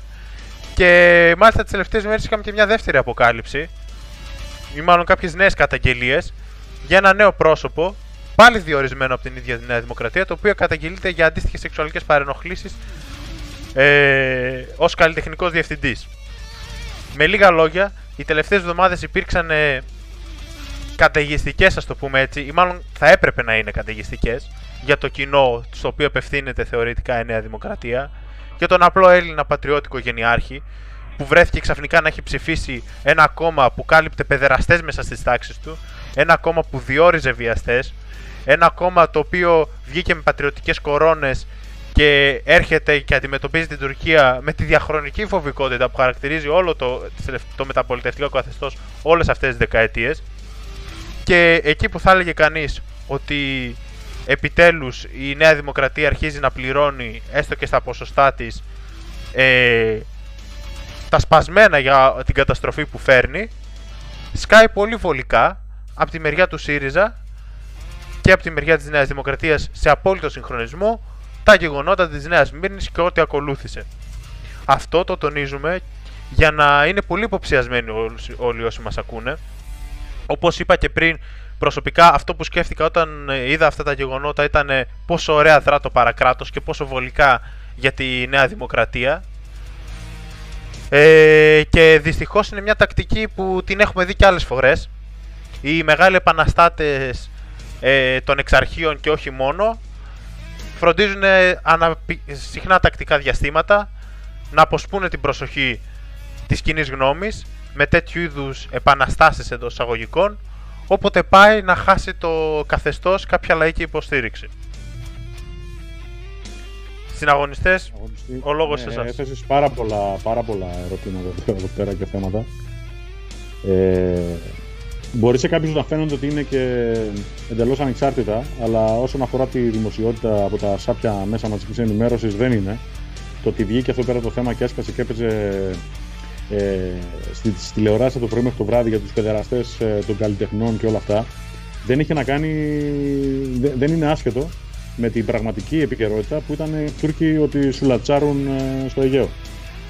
Ωραία. Ότι οι Έλληνες ε, υποχωρούν, οι Έλληνες παρακαλάνε την Τουρκία να δείξει ένα καλό πρόσωπο για να πάμε στις συνομιλίες ενώ οι Τούρκοι κάνουν ε, ό,τι γουστάρουν. Ε, η Χρυσή Αυγή έχει μια πάγια θέση και συνεχίζει να την έχει ότι η Τουρκία είναι ένα έθνος φωνιάς, ε, είναι δολοφόνοι, καμία συζήτηση δεν γίνεται με δολοφόνους σε κανένα τραπέζι για κανένα δικαίωμα που μπορεί να έχουν σε εδάφη ή σε θάλασσα προσπαθούν να πάρουν δικαιώματα για συνεκμετάλλευση στο Αιγαίο και είναι εντελώς απαράδεκτο να μπαίνουμε σε μια συζήτηση. Από τη μία πλευρά ο ένας παίκτης κατέχει τα πάντα και από την άλλη οι Τούρκοι δεν έχουν τίποτα. Να μπούμε σε μια συζήτηση για το αν έχουν και αυτοί δικαίωμα. Όχι. Όσο υπάρχει στρατός κατοχής στην Κύπρο όσο ε, μειώνεται ο ελληνικός πληθυσμός στην Κωνσταντινούπολη και όσο λειτουργούν ως σκυλιά άγρια που δαγκώνουν ανα πάσα στιγμή τους γείτονές τους οι Τούρκοι, όσο βλέπαμε βίντεο να πετάνε οι ίδιοι δακρυγόνα και δηλαδή από τα σύνορα δίθεν τα πετούσαν λαθρομετανάστες αλλά βλέπαμε Τούρκους παρακρατικούς να κάνουν το ίδιο πέρσι ακόμα, δεν είναι δυνατόν να καθίσουμε σε κανένα τραπέζι συνομιλιών. Είναι ξεκάθαρο. Και μια που ανέφερα και την Κύπρο, θα πρέπει να αναφέρουμε και ότι σήμερα είναι η μέρα μνήμης για τον Ευαγόρα Παλικαρίδη, έναν ήρωα που πραγματικά στα 19 του απέδειξε ότι άμα έχεις ψυχή και το λέει η καρδιά σου μπορείς να, να γίνεις ένας ήρωας που να σε μνημονεύουν χρόνια και χρόνια μετά Και θα πρέπει να κάνω και μια παρατήρηση σε πολλούς συναγωνιστές που αναφέρονται στο θέμα της Κύπρου και της ΕΟΚΑ. Ε, ότι η ΕΟΚΑ δεν πολεμούσε ούτε για ανεξαρτησία, ούτε για ελευθερία, ούτε για τίποτα. Οι, οι Κύπροι αγωνιστές πολεμούσαν για ένωση με την Ελλάδα. Έτσι, δεν, δεν υπάρχει κάποιο σύνθημα ελευθερία, ανεξαρτησία κτλ. Ένωση. Να μην το ξεχνάμε. Όσον αφορά για τους καλλιτέχνες, αν θέλετε θα σχολιάσω μετά, αν έχετε να πείτε κάτι για τους Τούρκους. Συναγωνίστρια Εύα. Ε, εμένα η γνώμη μου είναι ότι οι Τούρκοι έχουν κάτι το οποίο δεν έχουμε εμείς, παρόλο που η Τουρκία αποτελείται από διάφορα φύλλα, έχουν μια εθνική συνείδηση.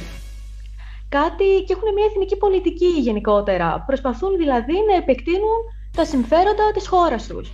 Εμείς έχουμε μια συνεχόμενη αμυντική πολιτική, ε, γιατί πολύ απλά όλες οι κυβερνήσεις μεταπολιτευτικές ήταν αντεθνικές, δεν ενδιαφέρθηκε καμία κυβέρνηση από τη μεταπολίτευση και μετά ε, για τα συμφέροντα των Ελλήνων. Ε, οπότε, με δεδομένο ότι ε, αυτοί ε, τιμούν τέλος πάντων την ιστορία που νομίζουν ότι έχουν, ε, δεν θεωρώ ότι είναι τυχαίο ότι γίνονται αυτά εδώ πέρα τα πράγματα ε, λίγες μέρες πριν γιορτάσουμε τα 200 χρόνια από την Επανάσταση. Θεωρώ ότι είναι και αυτός ένας από τους λόγους. Εννοείται ότι η πολιτική αυτή ε, συμβαίνει επί σειρά ετών, δεν έχουν σταματήσει ποτέ οι Τούρκοι να είναι προκλητικοί, αλλά θεωρώ ότι ε, η επέτειος της Επανάστασης ε, ενδεχομένως να πυροδοτήσει και άλλες τουρκικές αντιδράσεις. Γιατί αυτοί έχουν εθνική συνείδηση, σε αντίθεση με τους δικούς μας πολιτικούς. Και η μοναδική φωνή που ε, μίλησε για τα συμφέροντα των Ελλήνων και είχε εθνική φωνή μέσα στη Βουλή ήταν η Χρυσή Αυγή. Έτσι ακριβώς. Πολύ σωστά. Ε, είναι κομβικό σημείο να παρατηρήσουμε το θέμα της ε, πολιτικής που ασκείται από τα δύο κράτη. Η Τουρκία έχει μια εθνική πολιτική η οποία ε, ακόμα και αλλάζοντας προέδρους δεν αλλάζει την εθνική της πολιτική και την εθνική της στρατηγική. Με λίγα λόγια οι πρόεδροι, οι πρωθυπουργοί και τα στελέχη τέλος πάντων της οποιαδήποτε κυβέρνησης διαγωνίζονται για το ποιος θα κερδίσει περισσότερα για το κράτος της Τουρκίας. Σε αντίθεση με τους δικούς μας, οι οποίοι διαγωνίζονται για το ποιος θα είναι πιο αρεστός στο ΝΑΤΟ, στην Ευρωπαϊκή Ένωση και στους ε, εντολείς τέλος πάντων τους ξένους οι οποίοι κάνουν κουμάντο. Ε, η εθνική πολιτική στην Ελλάδα δεν αλλάζει μόνο όταν αλλάζουν κυβερνήσεις. Πολλές φορές αλλάζει ακόμα και όταν αλλάζει υπουργός. Δηλαδή, η κατάντια της, ε, της Ελλάδας ε, είναι τέτοια που ανάλογα με τα πολιτικά και τα κομματικά δεδομένα ενός κόμματος αλλάζει η εθνική της πολιτική και η στρατηγική της. Εκτός βέβαια σε, από τις περιπτώσεις που όπως έχουμε ακούσει το κράτος έχει συνέχεια και δυστυχώς τέτοιες περιπτώσεις που το κράτος έχει συνέχεια στην περίπτωσή μας είναι μόνο περιπτώσεις όπως η Συμφωνία των Πρεσπών και τα μνημόνια. Μόνο εκεί έχει το κράτος συνέχεια από ό,τι φαίνεται. Ω εγγυητές ε, τραπεζικά δάνεια κυρίως έχει συνήθεια. Έτσι. Ε, στην αγωνιστή Χρήστο είπες έχεις κάποιο σχόλιο επιπλέον για το θέμα Λιγνάδη και όχι μόνο πριν προχωρήσουμε στη, στο επόμενο θέμα; Ναι, θέλω να πω ότι όποιος είχε κάποιον γνωστό ο οποίος είναι στον καλλιτεχνικό χώρο ήξερε ότι κουμάντο και εκεί όπως και στην πολιτική κάνουν οι κίνεδοι και ομοφιλόφιλοι και κάθε μορφής τέλος πάντων ε, σεξουαλικής ανομαλίας και κοινικής κατάστασης που χρήζει τέλος πάντων αντιμετώπισης. Ε, οπότε δεν έπεσε από τα σύννεφα το ότι αυτοί οι άνθρωποι διορίζονταν με την πανοκρουσίες ως ε, φοβερά άτομα. Ε, άλλαζε ο τρόπος διορισμού, η επιτερίδα ξαφνικά γινόταν απευθείας ανάθεση ή οι εκλογές γινόταν διορισμός καταλαβαίνουμε ότι κρύβονται από πίσω πολύ μεγαλύτερα συμφέροντα. Ο ένας κρύβει τον άλλον, ο ένας κουκουλώνει τον άλλον και ο ένας φυσικά προωθεί τον άλλον. Ε, από εκεί και πέρα όλα αυτά ξεκίνησαν ε, με βάση κάποιες εκλογές που θα γινόταν σε ένα σωματείο εκεί αθλητικό. Πήρε κάποια διάσταση. Το θέμα είναι το εξής. Σκέφτομαι καμιά φορά ότι και αυτό έγινε εκ του ασφαλούς, γιατί τώρα ε, βγαίνει η Νέα Δημοκρατία και λέει εμείς είμαστε η πρώτη κυβέρνηση που τοποθετήσαμε υπουργούς ε, ανοιχτά ομοφιλόφιλους και το τονίζουν το ανοιχτά γιατί είναι ξεκάθαρο ότι και οι προηγούμενες κυβερνήσεις και τη Νέα Δημοκρατία και τους ΣΥΡΙΖΑ είχαν κρυφά ομοφιλόφιλους γεμάτο μέσα στην κυβέρνηση. Ο αείμνηστος Τζίμις Πανούσης είχε θέσει ένα ερώτημα προς το Τσίπρα και είπε ότι μπορείς να διαψεύσεις ότι έξι υπουργοί σου είναι ομοφιλόφιλοι. Ε, εγώ από το βήμα της Βουλής είχα πει ότι από τη στιγμή που υπάρχει αυτή η ποσόστοση ομοφιλοφίλων στην ελληνική κοινωνία που χρήζει και τόσο μεγάλη συμπαράσταση τέλος πάντων και προώθησης, θα πρέπει να υπάρχουν και δηλωμένοι Έλληνες βουλευτές. Είμαστε 300 μέσα στη Βουλή. Δεν υπάρχει κανένας ομοφιλόφιλο. Από κάτω η Σιριζέη αντέδρασε και είπαν: Όχι, δεν χρειάζεται να υπάρχει ομοφιλόφιλο εδώ πέρα. Τους περασπιζόμαστε εμείς που δεν είμαστε ομοφιλόφιλοι. και αναρωτήθηκα εγώ, ο ελληνικός λαός ψηφίζοντας ε, είναι τόσο συντηρητικός ε, και οπισθοδρομικός που στους 300 βουλευτές δεν έχει ψηφίσει ούτε έναν ομοφιλόφιλο. Ε, ούτε αυτό απαντήθηκε. Από εκεί και πέρα διακρίνω αυτό που είπα του, του ασφαλούς γιατί έχει τώρα καταγγελία ο ΣΥΡΙΖΑ ε, για το Λιγνάδι και για χίλιους δυο Λιγνάδιδες εκεί πέρα μέσα που πραγματικά σε ορισμένες ε, φάσεις έφτασε στο σημείο να μπορεί να απειλήσει με παρέτηση υπουργού ή ακόμα και να ταραχτούν τα θεμέλια της κυβέρνησης και άλλα τέτοια που άκουγα στα μέσα μαζικής ενημέρωσης. Και προσπαθούσα να μπω στη θέση του Τσίπρα. Ε, καταγγελίες κατά της κυβέρνησης για ομοφιλόφιλους παιδεραστές κτλ. Είναι δηλαδή περίπου σαν να είναι η Χρυσή Αυγή στην αξιωματική αντιπολίτευση και να έρθουν κάποιοι να καταγγείλουν ότι η Νέα Δημοκρατία δίνει οπλισμό στη Βόρεια Ήπειρο για να εξεγερθεί εναντίον των Αλβανών. Ε, και τι να κάνει η Χρυσή Αυγή πάντως αυτό το θέμα. Το ίδιο πρόβλημα αντιμετωπίζει και ο ΣΥΡΙΖΑ. Να βγει και να καταγγείλει τι, τους ομοφυλόφιλους, τους οποίους έχει νομοθετήσει, πώς θα παντρεύονται, πώς θα υιοθετούν, με τη στήριξη της Νέας Δημοκρατίας βέβαια. Αλλά ε, μέσα από τους κόλπους της το μεγαλύτερο ποσοστό είναι υπέρμαχοι αυτού του δικαιωμάτων και θα βγουν τώρα να τα καταγγείλουν. Τέλος πάντων, όλα αυτά πέρα τώρα είναι ανοησίες που ταΐζουν τους αριστερούς και τους δεξιούς στο ανάλογο χρώμα σανό και είναι όλοι ικανοποιημένοι. Βγαίνει και κανένας Μπογδάνος ή κανένας Άδωνης ως βαλβίδα αποσυμπίεσης της αντίδρασης των δεξιών ψηφοφόρων που έχει κοροϊδέψει η Νέα Δημοκρατία, γιατί ξέρουν πολύ καλά ότι το τελευταίο καιρό πριν τις εκλογές όλους αυτούς τους ε, πραγματικά ε, μικρούς ανθρώπους που σκέφτονται μόνο το καλό της οικογένειάς τους, το, το αν θα διορίσουν τα παιδιά τους ή το να μην βγει ο ΣΥΡΙΖΑ παραδείγματος χάρη, θα ξαναγυρίσουν και θα ψηφίσουν Νέα Δημοκρατία μαζικά. Δυστυχώς, δυστυχώς έτσι είναι. Ε, η Νέα Δημοκρατία έχει κάνει μια 100% στροφή προς την προσέγγιση ενός αριστερού κοινού και ο λόγος που έχει την άνεση να το κάνει είναι γιατί εδώ και δεκαετίες έχει δεδομένο το πατριωτικό, εθνικό, όπως θέλει να το πείτε, κοινό. Ξέρει πολύ καλά ότι πετώντας το τυράκι που πέταξε και τις τελευταίες μέρες του φόβου των, ε, του χρήσιμου μπαμπούλα των αναρχοκομμουνιστών, ε, δυστυχώς το μεγαλύτερο μέρος αυτού του κρίσιμου εκλογικού σώματος θα στραφεί πάλι προς τη Νέα Δημοκρατία ό,τι και αν έχει κάνει ε, ως κυβέρνηση όποια προδοσία και αν έχει στηρίξει προεκλογικά ή μετεκλογικά. Έχει τα, χρήματα, έχει τα χρήματα να κινήσει τα μέσα μαζικής ενημέρωσης. Στην Ελλάδα ο κόσμος πιστεύει ότι παίζει η τηλεόραση. Όπως αντί να ξοδέψει λεφτά για να φτιάξει μεθ για να μπορέσει να αντιμετωπίσει τα βαριά περιστατικά, προτίμησε να δώσει πολύ λιγότερα λεφτά, αλλά πολλά στα μέσα μαζικής ενημέρωσης να λένε ότι επαρκούν οι μεθ, οπότε λύθηκε το πρόβλημα. Ε, λειτουργεί με έναν τρόπο εδώ και δεκαετίες. Ξέρει πάρα πολύ καλά πλέον, έχει πρωτόκολλο, πρωτόκολλο αντιμετώπισης των προβλημάτων και το πρωτόκολλο αντιμετώπισης των δεξιών ψηφοφόρων που έχουν ε, μια αντιδραστική τέλος πάντων ε, διάθεση είναι το κόμμα μέσα στο κόμμα. Η Νέα Δημοκρατία λειτουργεί με αυτόν τον τρόπο. Έχει στην κεντρική διοίκηση στην Αθήνα όλους αυτούς τους δικαιωματιστές με τους ομοφυλόφιλου ε, υπουργούς που παίρνουν κόκκες ε, στα νησιά, ε, παρτούζες και όλα αυτά που έχουν βγει κατά καιρούς ε, ότι γίνονται από πρωτοκλασσάτα στελέχη της Νέας Δημοκρατίας. Ε, κλείνουν τις εκκλησίες το Πάσχα, την Ανάσταση, τα Χριστούγεννα, ε, δεν γίνονται παρελάσεις. Κατά τόπους όμως στην επαρχία λειτουργεί ένα άλλο κόμμα της Νέας Δημοκρατίας μέσα στο κόμμα που βγαίνει και λέει ότι εμείς είμαστε ενάντια σε αυτά που κάνει η κεντρική διοίκηση της Νέας Δημοκρατίας, ενάντια σε αυτά που κάνει ο κακός Μητσοτάκης. Ο Σαμαράς ήταν καλός, ας πούμε, πριν, και ο Καραμαλής, ο κακός Μητσοτάκης. Εσείς ρε παιδιά στις εκλογές δεν θα ψηφίσετε Νέα Δημοκρατία, θα ψηφίσετε εμάς.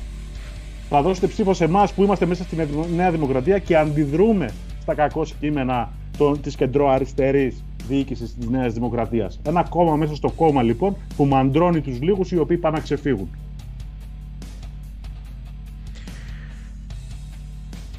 Και προχωρώντας στο επόμενο θέμα, δεν μπορούμε παρά να μη σχολιάσουμε ότι όλο αυτό, όπως ανέφερες πολύ σωστά, γίνεται με την άνεση που έχει η εκάστοτε κυβέρνηση, στη συγκεκριμένη περίπτωση και σε μόνιμη βάση είναι η αλήθεια η Νέα Δημοκρατία, ε, με τη χρησιμοποίηση των μέσων μαζικής ενημέρωσης.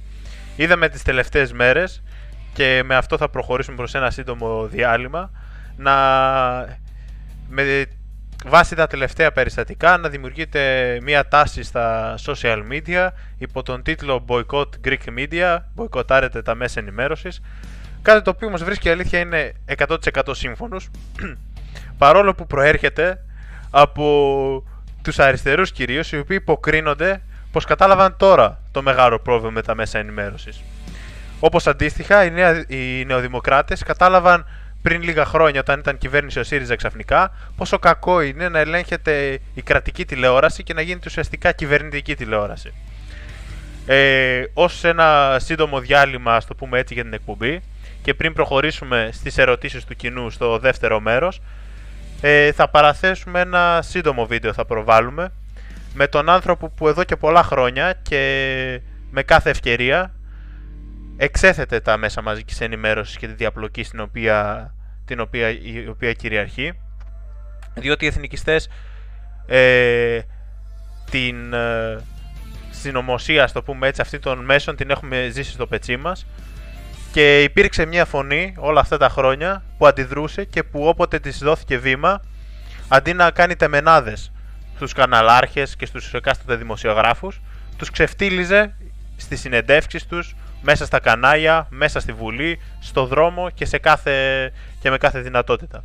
Αυτή τη φωνή προσπάθησαν να τη φημώσουν με τα τελευταία γεγονότα, όμως είμαστε εμείς εδώ για να συνεχίζουμε ε, τον αγώνα που έχει δώσει. Αυτή η φωνή είναι ο αρχηγός μας ο Νικόλαος Μιχαλογιάκος.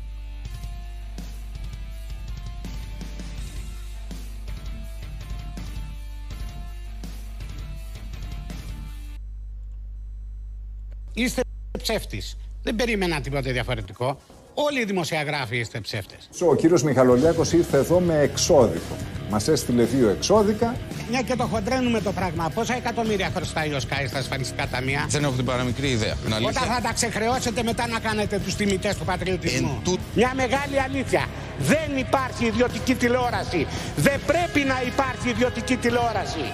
Οι, ιδιο... οι... οι συχνότητες είναι αγαθό λαϊκό, είναι δικαίωμα εθνικό και δεν είναι δυνατόν να δίδεται στον οποιοδήποτε αγύρτη κερδοσκόπο προκειμένου να πραγματοποιεί τα έργα του.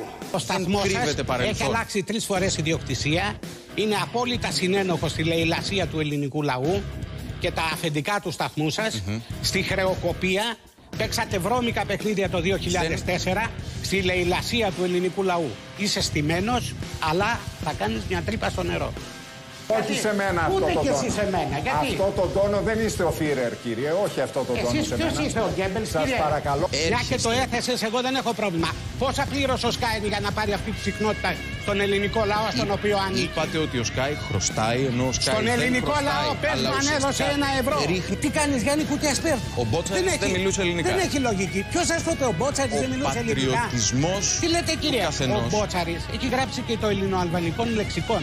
Στην Κέρκυρα όταν ήταν εξόριστον μετά την καταστροφή του Σουλίου. Είστε αμόρφωτος. Σας ενόχλησε ότι βρέθηκαν εθνικιστές με ελληνικές σημαίες να αντισταθούν. Να, το συνηθίσετε. Γυρίζοντας τις πλάτες στη λάσπη των καναλιών και των κίτρινων φυλάδων που όλο αυτόν τον καιρό, όλους αυτούς τους μήνες βρεθήκανε απέναντί μας. Μας λασπολόγησαν και μας συκοφάντησαν με το χειρότερο τρόπο. Παρουσίαζαν στα κανάλια τους ανθρώπους οι οποίοι δεν έχουν πάρει ούτε το μισό ποσοστό από το δικό μας. Περιφρόνησαν τον ελληνικό λαό και ο ελληνικός λαός τους περιφρόνησε. Σου κάνω μία απλή λογική Σας ακούω. ερώτηση. Αργά αργά για να την καταλάβει και Όλος ο ο κόσμος κόσμος. ο οποίος μας ακούει. Σας ακούω. Αφού έχουμε δημοκρατία και έχουμε πλουραλισμό, πες μου έναν δημοσιογράφο επώνυμο που να έχει πολιτική εκπομπή, που να πήρε θέση υπέρ της Χρυσής Αυγής. δουλειά των μεγαλοδημοσιογράφων είναι να παίρνουν τους παχυλούς μισθούς, να εξυπηρετούν τα βρώμικα συμφέροντα των αφεντικών τους και είναι απόλυτα συνένοχοι με την κατάσταση, με το χάλι στο οποίο βρίσκεται σήμερα η πατρίδα μας. Επί 25 ολόκληρα χρόνια, το 1990 όταν ήλθε στην επιφάνεια η περίφημη ελεύθερη τηλεόραση, ο κόσμος, ο πολιτικός έχει υποταγεί πλήρως σε βαθμό δουλικότητας στους νταβατζίδες των καναλιών. Το μοντέλο της εξουσίας είναι κανάλι, εργολαβία δημοσίων έργων, ποδοσφαιρική ομάδα. Με τέτοιους αστέρες πορεύτηκε η χώρα 25 χρόνια και οδηγήθηκε στη χρεοκοπία. Είναι Ξέρετε. συνένοχοι. Κάποιες από τις θηλιές των 2.000 ατόμων που έχουν πεθάνει τις έχουν βάλει αυτοί οι ίδιοι με τα χέρια τους. Έχουμε λάβει μέρος σε Κύριε δύο Μιχαλολιάκο, η Χρυσή Αυγή παράνομη δεν είναι; Παράνομη. Ε, τι είναι; Έχετε λέ- τρικυμία εν κρανίο. Καλά, αφήστε με Με την δήλωση αυτή του Άριου την Πάγου. Μα κρανίο. τι λέτε κύριε; Πάντως θέλω να Μα σας τι λέτε πω- κύριε, με λέτε παράνομο και θέλετε να πείτε ότι δεν με υβρίζετε. Θυμάστε τι Μάλλον έγινε είστε το χειμώνα. τρελός. Το χειμώνα. Τι να σου πω; Αυτό το οποίο- Δηλαδή μας κυνηγάνε θεοί και δαίμονες. Μας βρίζουν όλα τα κανάλια. Μας βρίζουν όλες οι εφημερίδες. Είμαστε και άνθρωποι του συστήματος. Έλεος ρε παιδιά. Τα ερίσματα τα οποία Πού έχετε φτάνει δηλαδή η προπαγάνδα, στην πού θα ελληνική φτάσει; αστυνομία; Η ελληνική Σας- αστυνομία αυτή τη στιγμή έχει στους περισσότερους μεγαλοδημοσιογράφους του καναλιού σας αστυνομική φρουρά την ίδια στιγμή που έχει αφαιρέσει η ελληνική αστυνομία τη φρουρα από τους βουλευτές της Χρυσής Αυγής που είναι στόχος τρομοκρατικών οργανώσεων. Εσείς είσαστε συνεργάτες της αστυνομίας, όχι η Χρυσή Αυγή. Να με ρωτήσετε ό,τι Είπατε θέλετε. πριν από λίγο τηλεφωνώντας ότι αν δεν σας βγάλω στον αέρα πρέπει να βάλω σωματοφύλακες. Βεβαίως το είπα και το επαναλαμβάνω. Δεν, σα- δεν αναγνωρίζω αυτό το σταθμό σαν τιμητή του πατριωτισμού. Τη στιγμή του Μεγάλη Εβδομάδα έβαζε φιλό ε, σιωνιστικές ταινίες που τους κατήγγειλε και ο Μητροπολίτης Πυραιός. Τι έκανε αυτό το εσχρό 1821 που διαστρέβλωνε πλήρως την ελληνική ενδιαφέρει η ιστορία. Γνήσια να μ- Ότι Γιατί πρέπει να αν πάρω τύχει στην σωματοφύλακες, υπόλοιψή μου και είπατε. την τιμή μου, Άκη Παυλόπουλε, Ναι. υπάλληλε των πλουτοκρατών που έχουν στα χέρια τους τα εβραϊκά κανάλια που κάνετε τα όσα κάνετε εις βάρος του ελληνικού λαού, Είστε σε τότε παροξισμό. ναι, έχεις και εσύ προσωπική ευθύνη. Μάλιστα. Γιατί παίρνεις πολλές χιλιάδες ευρώ για να λες ψέματα. είστε σε Με λασπολογήσατε, με συκοφαντήσατε, με φημώσατε, σας νίκησα. Η νίκη της Χρυσής Αυγής είναι προπαντός νίκη. Ενάντια στο τυραννικό καθεστώς των ΜΜΕ, ενάντια στη χούντα των καναλιών και των φυλάδων. Αυτός ο αγώνας θα συνεχιστεί. Δεν τελειώνει ο αγώνας έτσι εύκολα. Για νομίζουν τα ορφανά του Μάρξ και του Στάλιν, οι διάφορες Κανέλη και οι διάφορες Δούρου και οι Τσίπρες ότι θα σταματήσουν το ποτάμι το εθνικιστικό, το κάναν κι άλλη φορά και τους θάψανε στον γράμμο και στο πίτσι και νικήσαμε. Αυτό θα ξαναγίνει αν το θέλουν. Παραλάβαμε σήμερα από το Ραδιοτηλεοπτικό Συμβούλιο ένα χαρτί που μας καλεί να απολογηθούμε για παράληψη προβολής προσηκόντος των πολιτικών απόψεων της Χρυσής Αυγής. Πάλι Ομοψυχία. ξυπάμε παρακάτω, έτσι. Βεβαίως. Βεβαίως, τι θα πούμε. με αν- Γι' αυτά θα πούμε, θα πάμε παρακάτω. Ε, λοιπόν, εμείς ούτε πριν τις προβάλαμε, ούτε μετά. Συνεπώς η κλίση είναι ατελής. Εμείς δεν τις έχουμε προβάλει ποτέ και δεν πρέπει να τι προβάλλουμε από εδώ και πέρα. Αυτό είναι το ένα θέμα. Ε, πέστε ό,τι θέλετε. Δημοκρατία έχουμε, ο καθένας λέει ό,τι θέλει. Το Σάββατο, Όπως λοιπόν, και στα εδώ πλαίσια κοντά που ακριβώς υπάρχει το δρομοκαίτιο και αυτής το της δημόσιο δημοκρατίας. ψυχιατρίο του Δαφνίου, ο καθένας Το ό,τι θέλει. Σάββατο. Δεν πάει πολύ καιρός από την 5η Ιουλίου του 2015, όταν είχαμε το δημοψήφισμα, όταν όλοι οι μεγάλοι τηλεοπτικοί σταθμοί προπαγάνδιζαν ξεδιάτροπα και κινδυνολογούσαν υπέρ του ναι. Ποιος τους έδωσε αυτό το δικαίωμα να διαμορφώνουν την κοινή γνώμη του λαού; Γιατί όλοι, όλοι οι ιδιοκτήτες των μεγάλων τηλεοπτικών σταθμών έχουν πάρει τις συχνότητες χωρίς να μην έχουν πληρώσει ούτε ένα ευρώ και όχι μόνο αυτό, έχουν κάνει και την εσχρότητα και την παρανομία να πουλήσουν και ποσοστά στο σταθμό σε offshore εταιρείες. Αυτοί είναι οι πυλώνες της δημοκρατίας σας. Αυτοί οι ταβατζίδες και οι ίδιοι οι σοβαροφανείς σχολιαστές που βγαίνουν στο δελτίο των 8 και σας λένε τα διάφορα και έχουν θάψει την Χρυσή Αυγή και σωστά την έχουν θάψει γιατί αυτός είναι ο ρόλος τους να θάβουν το οτιδήποτε εθνικό οι ίδιοι πληρώνονται από ποιους; Από όλους τους ανώμαλους που παίρνουν αυτά τα τηλέφωνα Εις ό,τι αφορά τη Χρυσή Αυγή τιμή μας που μας αποκλείουν οι ταβατζίδες Μας θέλει ένα σεβαστό μέρος του λαού. Αυτό υπηρετούμε και θα μείνουμε όρθιοι μέχρι το τέλος.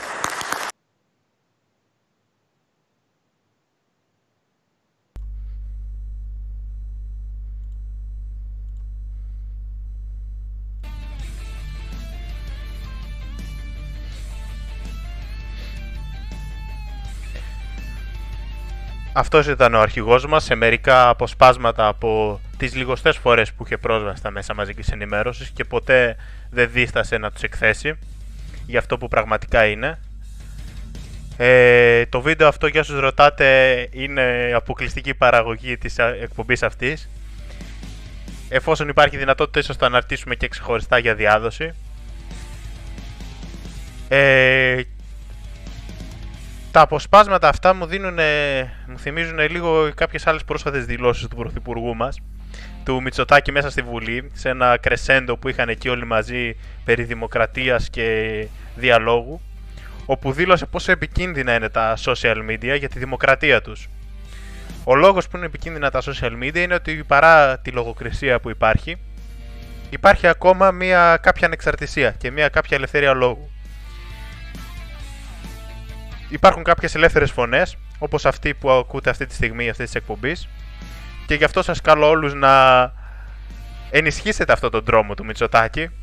Διαδώστε αυτή την εκπομπή, διαδώστε τα link της κεντρικής ιστοσελίδας του καναλιού μας στο YouTube, τη, του, της εναλλακτικής πλατφόρμας του Τρόβο. Κάντε like, subscribe και βάλτε τις ειδοποίησεις για να μην χάνετε τις επόμενες εκπομπές. Γιατί όπως είδαμε και πιο πριν, εδώ προβάλλονται κάποιες αλήθειες τις οποίες τεχνιέντος και με απόλυτη σκοπιμότητα προσπαθούν τα μέσα μαζικής ενημέρωσης που με πάρα πολύ ωραίο τρόπο ε, κατακεράβνωσε ο αρχηγός μας στο παρελθόν να σας τις αποκρύψουν. Οπότε κάντε κι εσείς το ελάχιστο που μπορείτε να κάνετε σπάζοντας αυτή τη συνωμοσία της σιωπής και βάζοντας ένα λιθαράκι στο να γκρεμίσουμε αυτά τους τα σχέδια.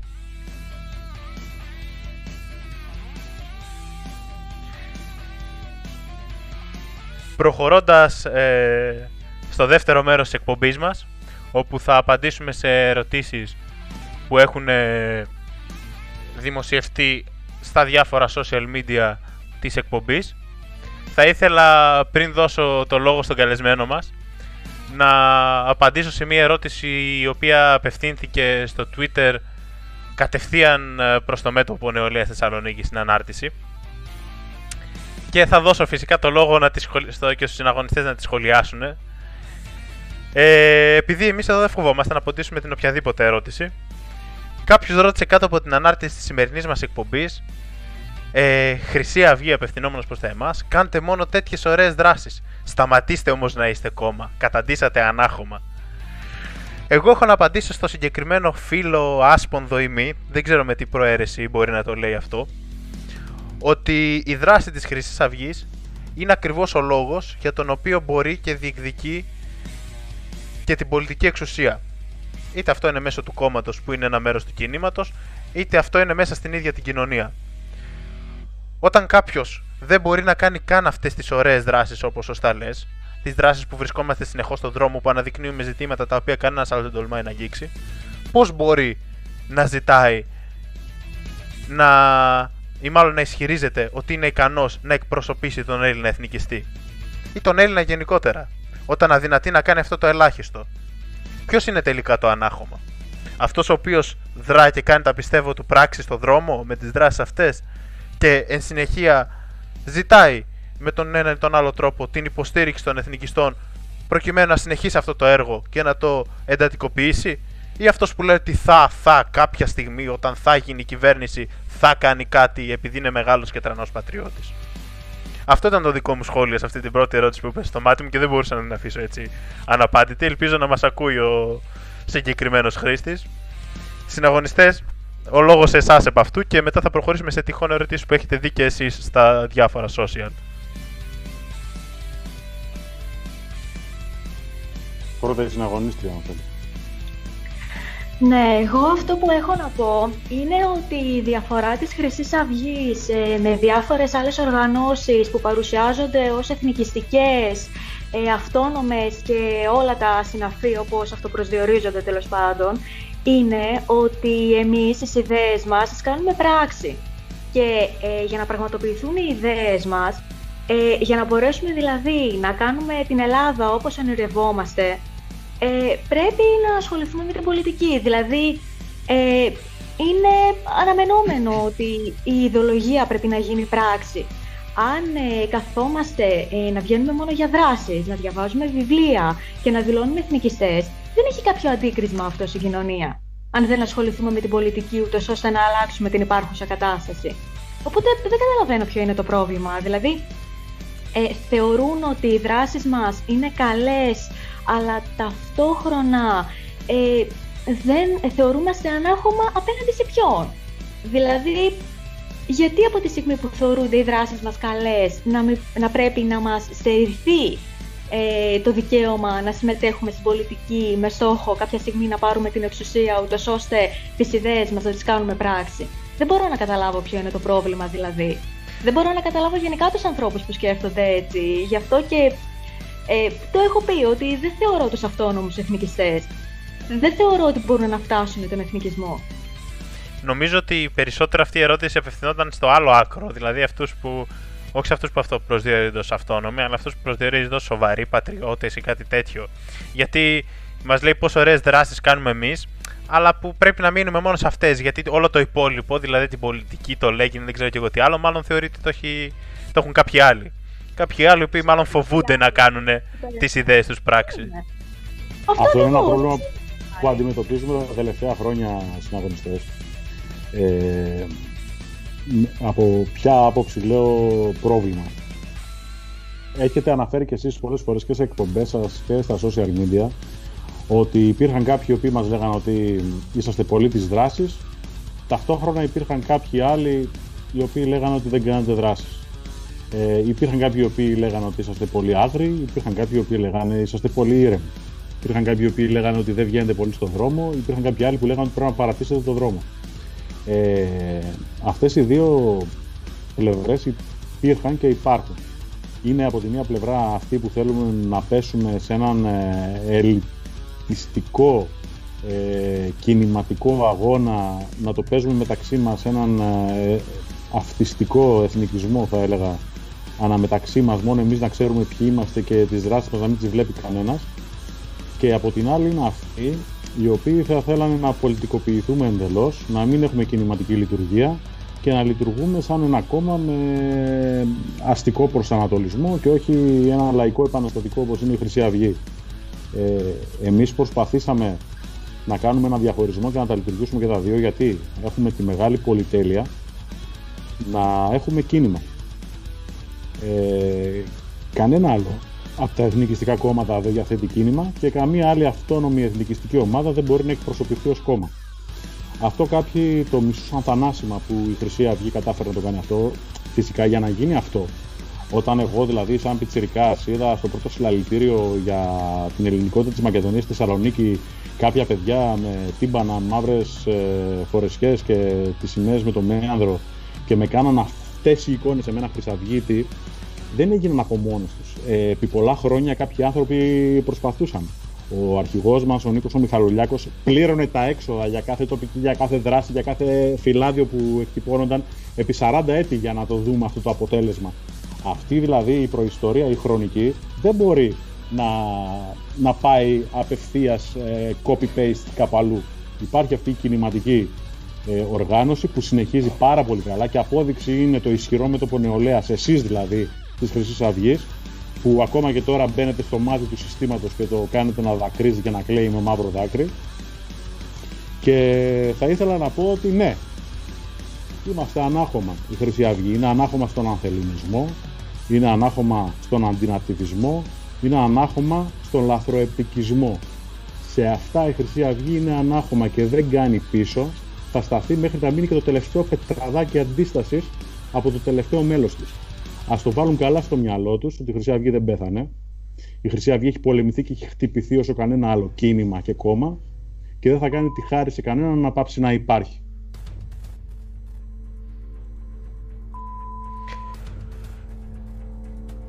Έχουμε μία άλλη ερώτηση που βλέπω τώρα στο Twitter την οποία θα ήθελα να μας την απαντήσει ο συναγωνιστής Χρήστος ως μέλος της Κεντρικής Επιτροπής και κατά πολύ εμπειρότερος τέλεχος του κινήματος. Ε, μας ρωτάνε στο Twitter η φίλη Ελένη πιστεύετε ότι θα γίνει πόλεμος ανάμεσα στην Ελλάδα και στην Τουρκία; Και επειδή ακούγονται πολλά σε περίπτωση πολέμου τι θέση θα πάρει η Χρυσή Αυγή; Αυτό προφανώς ορμόμενοι από τις αναφορές που κάναμε στα ελληνοτουρκικά λίγα λεπτά νωρίτερα. Ναι, το εθνικιστικό κίνημα της Χρυσής Αυγής και ο κάθε Έλληνας εθνικιστής, πατριώτης, όπως αλλιώς θέλει να, να ονομάζεται, δεν κρίνει ανάλογα με τα πολιτικά και τα κομματικά δεδομένα το τι θέση θα πάρει σε έναν εθνικό πόλεμο. Είναι απαράδεκτο ακόμα και ως σκέψη, ακόμα και ως συζήτηση. Θα πολεμήσουμε τον εχθρό, θα πολεμήσουμε τον Τούρκο ή οποιονδήποτε άλλο έρθει στα σύνορά μας ε, ως ε, κατακτητής ε, και μετά θα δούμε για το πολιτικό ή κομματικό ζήτημα. Δεν πολεμάμε ούτε για τον Μητσοτάκη, ούτε για τον Παπανδρέου, ούτε για τον Καραμαλή, ούτε για κανέναν. Οι Έλληνες εθνικιστές πολεμάνε για το έθνος, για το ελληνικό αυτό έθνος το οποίο έρχεται από χιλιάδες χρόνια πίσω στο παρελθόν και θα πάει χιλιάδες χρόνια μπροστά στο μέλλον και κανένα κόμμα δεν μπορεί να σταθεί εμπόδιο στην πίστη και στην αγάπη που έχει ο εθνικιστής για τα πάτρια εδάφη, για τους βωμούς και τις αιστείες. Για τα γεννημένα και αγέννητα παιδιά και για όλους τους ήρωες που δώσανε το αίμα τους για αυτό το έθνος δεν χρειάζεται να μπούμε καν σε τέτοια συζήτηση. Όσο το, για το αν θα γίνει πόλεμος, εγώ πιστεύω ξεκάθαρα ότι όχι. Πόλεμος ευρείας κλίμακας δεν μπορεί να γίνει.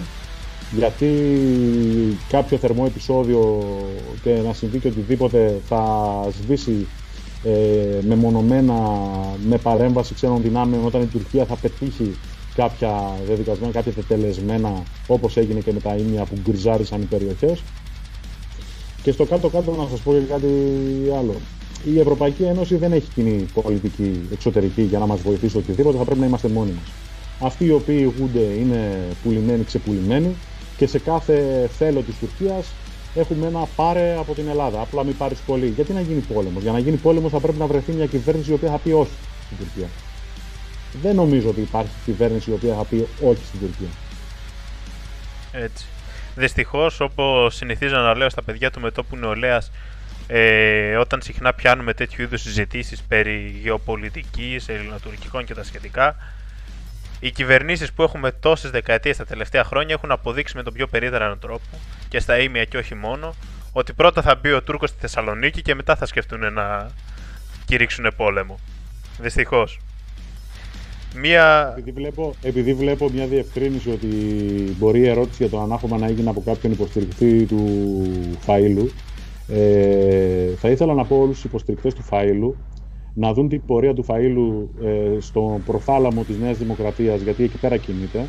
Όποια ανακοίνωση βγάζει και όποια ανάρτηση κάνει διαχωρίζει τη Νέα Δημοκρατία του Μητσοτάκη, σαν να λέει ότι η Νέα Δημοκρατία του Σαμαρά και του Καραμαλή ήταν καλή και υπό συνθήκες εγώ θα συνεργαστώ και θα πάω στη Νέα Δημοκρατία και ένα ακόμα καλύτερο και με πολύ γέλιο μπορεί να παρακολουθήσει τα βιντεάκια που βγάλαν διάφοροι youtubers για τον συνεργάτη που δεν είναι ακριβώς συνεργάτης. Νομίζω ότι εκείνος πάει μπροστά, γιατί ακόμα και το κόμμα που δημιούργησαν αναμεταξύ τους έχει να κάνει με το κόμμα του Τζίμερου.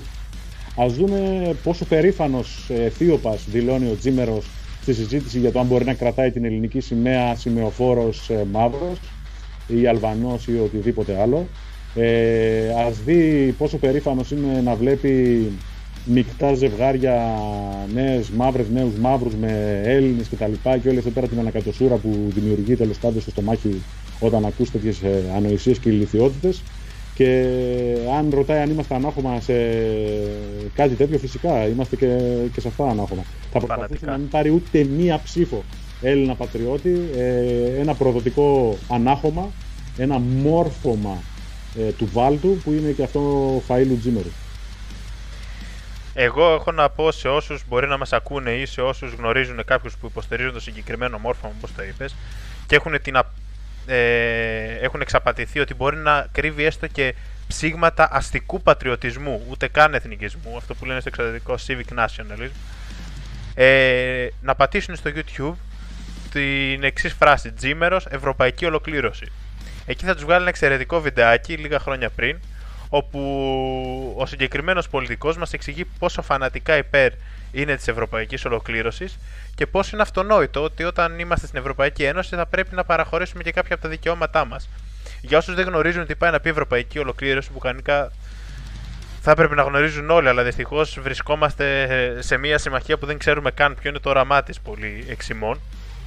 Ευρωπαϊκή ολοκλήρωση, και δεν είναι κάποια συνωμοσιολογία αυτό, είναι επίσημη καταστατική θέση της Ευρωπαϊκής Ένωσης, σημαίνει απεμπολισμός όλη της εθνικής κυριαρχίας των κρατών μελών. Σημαίνει κατάργηση των συνόρων και ομοσπονδιοποίηση. Με λίγα λόγια, η κεφαλή, όπως πολύ σωστά είπε ο συναγωνιστής Χρήστος, αυτού του μορφώματος, διότι στην ουσία ο Φαήλο πήρε μεταγραφή για το κόμμα του Τζίμερου, δεν υπήρξε κάποια ένωση ή κάτι τέτοιο. Η κεφαλή λοιπόν του κόμματος του συγκεκριμένου είναι. από τη Νέα Δημοκρατία πήγε. Ακριβώς. Η κεφαλή αυτού του μορφώματος λοιπόν είναι υπέρ της κατάργησης των συνόρων εντός Ευρωπαϊκής Ένωσης. Είναι υπέρ του να μας κάνει κουμάντο μια πλειοψηφία των Βρυξελών, η οποία προφανώς δεν είναι ελληνική, γιατί το Ευρωπαϊκό Κοινοβούλιο, οι θέσεις που λαμβάνει το κάθε κράτος ε, εξαρτώνται από τον πληθυσμό του και η Ελλάδα των 10 εκατομμυρίων εκλέγει ελάχιστους ευρωβουλευτές σε σύγκριση με τις άλλες χώρες των πολλών δεκάδων εκατομμυρίων. Για την ακρίβεια, η Γερμανία οδεύει αυτή τη στιγμή να έχει ένα τουρκικό πληθυσμό μεγαλύτερο από την ίδια την Ελλάδα ε, στο, ε, αυτή τη στιγμή. Οπότε, άμα το όραμα των συγκεκριμένων πατριωτών εντό εισαγωγικών γίνει πραγματικότητα, μην εκπλαγείτε άμα δείτε να μας επιβάλλουν πολιτικές ως ευρωπαϊκοί άρχοντες Τούρκοι ευρωβουλευτές εκλεγμένοι από τη Γερμανία. Γιατί δυστυχώς και η Γερμανία αυτή τη στιγμή έχει αλωθεί και προς τα εκεί οδεύει.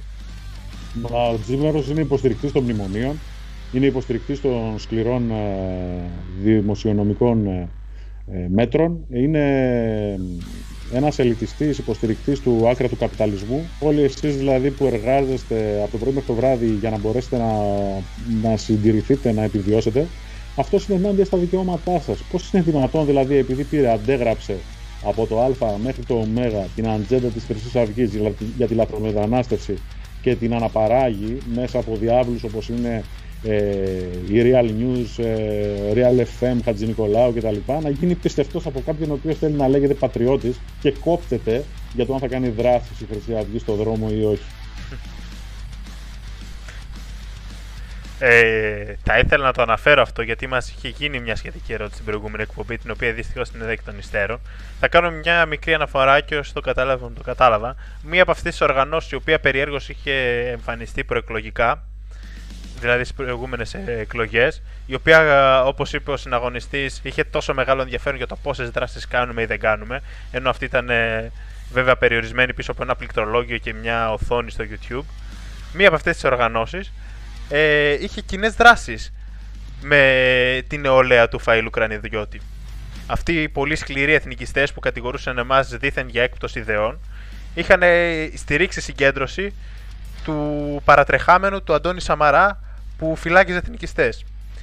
Αυτό είναι κάτι που δεν το γνωρίζουν οι περισσότεροι και καλό θα ήταν γι' αυτό να ήταν, όπως έχουμε πει και άλλες φορές, να είναι όσοι μας ακούνε και ειδικά οι νεότεροι πολύ υποψιασμένοι με διάφορες τέτοιες οργανώσεις που βγαίνουν και περιέργως προκύπτουν κάθε φορά όποτε πάει να σχηματιστεί ένα ενιαίο εθνικιστικό μέτωπο, όπως συνέβη το 2018 με τα γεγονότα της Μακεδονίας και ξαφνικά εμφανίστηκαν διάφορες τέτοιες οργανώσεις που διέσπασαν αυτό το μέτωπο και περιέργως κατέληγαν όλες, ό,τι και αν δήλωναν, να εξυπηρετούν το αφήγημα της Νέας Δημοκρατίας.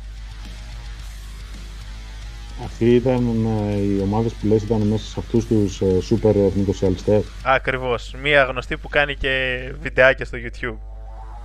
Εντάξει, ε, μιλάμε ότι ρίχνω απίστευτο γέλιο βλέποντάς τους.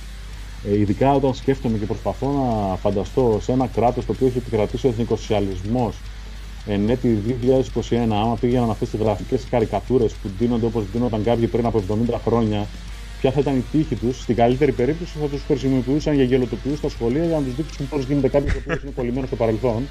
Στη χειρότερη περίπτωση θα τους εκτελούσαν δημόσια για το καρακιτσαριό και την μπανάλ εμφάνιση και γενικότερα αυτά που λένε. Ε, τώρα, αν το πιάσεις από άποψη ιδεολογίας, πραγματικά, άμα δεις τι λένε για φασισμό, εθνικό σοσιαλισμό, για οτιδήποτε άλλο προσπαθούν ε, τέλος πάντων να περιγράψουν, ε, όποιος κάτσει να τους ακούσει, μάλλον περισσότερο μπερδεύεται παρά γίνεται περισσότερο εθνικός σοσιαλιστή, εθνικιστής, πατριώτης ή οτιδήποτε άλλο προσπαθούν αυτοί να περάσουν. Ακριβώς. Τέτοιες οργανώσεις είναι μια μεγάλη παγίδα, ειδικά για νέα παιδιά, γιατί και στο ιδεολογικό κομμάτι προσπαθούν να εγκλωβίσουν παιδιά που έχουν υγιείς ε, ιδεολογικές αναζητήσεις σε ένα ιδεολογικό χάος και ουσιαστικά να τους οδηγήσουν είτε προς ε, μια κατάσταση παραφροσύνης στην πραγματικότητα με ιδεολογικές διακυμάνσεις που αλλάζουν ένα εβδομάδα, είτε προς την πολύ απλή απογοήτευση όταν βλέπουν τέτοια ξεφτιλίκια. Ε, μία ερώτηση που μας γίνεται στο Instagram, επόμενη, από ένα συναγωνιστή, είναι η εξής. Μπορεί η Χρυσή Αυγή, αρκετά γενική, αλλά νομίζω αξίζει να την απαντήσουμε, μπορεί η Χρυσή Αυγή να ξαναπρωταγωνιστήσει στην πολιτική ζωή της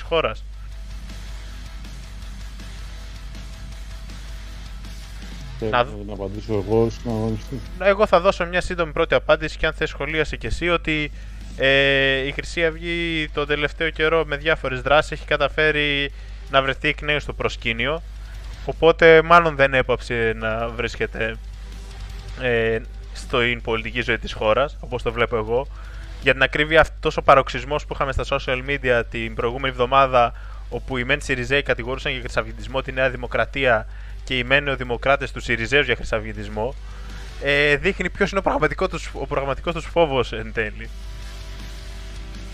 Καλά, ναι. Ναι, ε, είναι σχετικό με το άρθρο που έγραψε ο αρχηγός μας μέσα από τα κελιά εκεί στο Δομοκό που λέει ότι γιατί μας πολεμάτε ακόμα αφού τελειώσαμε; Γιατί μας αναφέρετε όλοι, γιατί προσπαθείτε ακόμα να αξιοποιήσετε αυτό το κακό της Χρυσής Αυγής, ε, γιατί ρίχνετε τη σελίδα μας, στη σελίδα χρυσίαυγή.com. Έπεσε το τελευταίο τετράμινο δύο φορές. Και για να μην νομίζουν κάποιοι ότι η σελίδα πέφτει επειδή κάποιοι επαναστάτερ hackers ε, τη χτυπάνε και αυτά, έχω δημοσιεύσει τα μηνύματα από το σερβερ, βρίσκονται στο προφίλ μου, το οποίο λέει ξεκάθαρα ότι δέχτηκαν ένα μήνυμα από κρατική υπηρεσία η οποία τους λέει ότι μας έριξαν το σερβερ τον έναν ο οποίος βρισκόταν σε ευρωπαϊκό έδαφος και τους καλούν να μας ρίξουν και τον δεύτερο σερβερ ο οποίος βρίσκεται στη Βόρεια Αμερική και με την απειλή του ότι αν δεν τον ρίξουν το σερβερ θα τους καταγγείλουν ε, σε κάποιες οργανώσεις παγκόσμιες για να έχουν κάποια τέλος πάντων ε, για να έχει κάποιο αντίκτυπο στην εταιρεία τους, γιατί είμαστε εγκληματική οργάνωση ως κόμμα και δεν δικαιούμαστε να έχουμε ιστοσελίδα. Ε, θέλω να πω ότι η Χρυσή Αυγή δεν έχει καταδικαστεί ως εγκληματική οργάνωση. Πρωτοδίκως, ε, οι βουλευτές που είχαν εκλεγεί το 2012 ε, αποφάνθηκε το δικαστήριο ότι μετήχαν σε εγκληματική οργάνωση. Αν εγώ είχα εκλεγεί το 2012 και δεν είχα εκλεγεί το 2015, θα ήμουν εγώ μες στη φυλακή και κάποιος άλλος συναγωνιστής που θα είχε εκλεγεί μετέπειτα θα ήταν έξω. Για να λέμε τα πράγματα με το όνομά του. Εγώ δεν κάνω διαχωρισμό των φυλακισμένων όπως κάποιοι ε, προσπαθούν. Φυσικά θα κάνω ιδιαίτερη μνήμα στους συναγωνιστές οι οποίοι παραμένουν στη Χρυσή Αυγή, στον αρχηγό μας τον Νίκο τον Μεχαγιολιάκο, ε, στον Ηλία τον Παναγιώταρο, στον Αντώνη τον Βρέγο, στον Πολύβιδο Ζησιμόπουλο, στον Αρτέμι τον Ματεόπουλο ε, και σε όλα τα άλλα τα παιδιά και συναγωνιστές και στελέχη τα οποία μπορεί να μην είναι γνωστά τα ονόματά τους αλλά βρίσκονται μέσα στις φυλακές. Ε, αλλά θα πω ελευθεριά στους πολιτικούς κρατούμενους της δίκης της Χρυσής Αυγής, γιατί όλοι αυτοί που βρίσκονται μέσα είναι επειδή ήταν στη Χρυσή Αυγή. Αν ήταν εκεί που είναι τώρα, δεν θα τους είχε βάλει φυλακή κανένας, θα ήταν ελεύθεροι έξω. Όπως είναι οι ιστοσελίδες τους, ε, χωρίς να του ακουμπάει κανένας. Ε, και τέλος πάντων θα είχαν μια διαφορετική αντιμετώπιση. Η Χρυσή Αυγή λοιπόν έχει ένα κίνημα το οποίο μπορεί να γεννήσει 100 κόμματα, 1000 κόμματα, όσα θέλει μπορεί να γεννήσει. Όταν θα είναι οι συνθήκες κατάλληλες, ετοιμάζεστε εσείς, τα νέα στελέχη για την επόμενη γενιά, να είσαστε έτοιμοι όταν θα ξαναδοθεί αυτή η δυναμική να ξαναπέξει ρόλο η Χρυσή Αυγή ή ακόμα και νωρίτερα ανάλογα με τις συγκυρίες. Α μην ξεχνάμε ότι η προηγούμενη διακυβέρνηση Νέας Δημοκρατίας και η συμμαχία της με το Πασόκ του Βενιζέλου ήταν καταλητική και έφερε τη Χρυσή Αυγή στο προσκήνιο ως απάντηση σε αυτούς τους αν θέλουν. Πάντα υπάρχει ο φόβος για τη Χρυσή Αυγή, γι' αυτό και την πολεμούν. Συναγωνίστρια Εύα, έχεις κάποιο σχόλιο από αυτό ή κάποια ερώτηση που έχεις δει και θες να την σχολιάσεις πριν προχωρήσουμε σε επόμενες;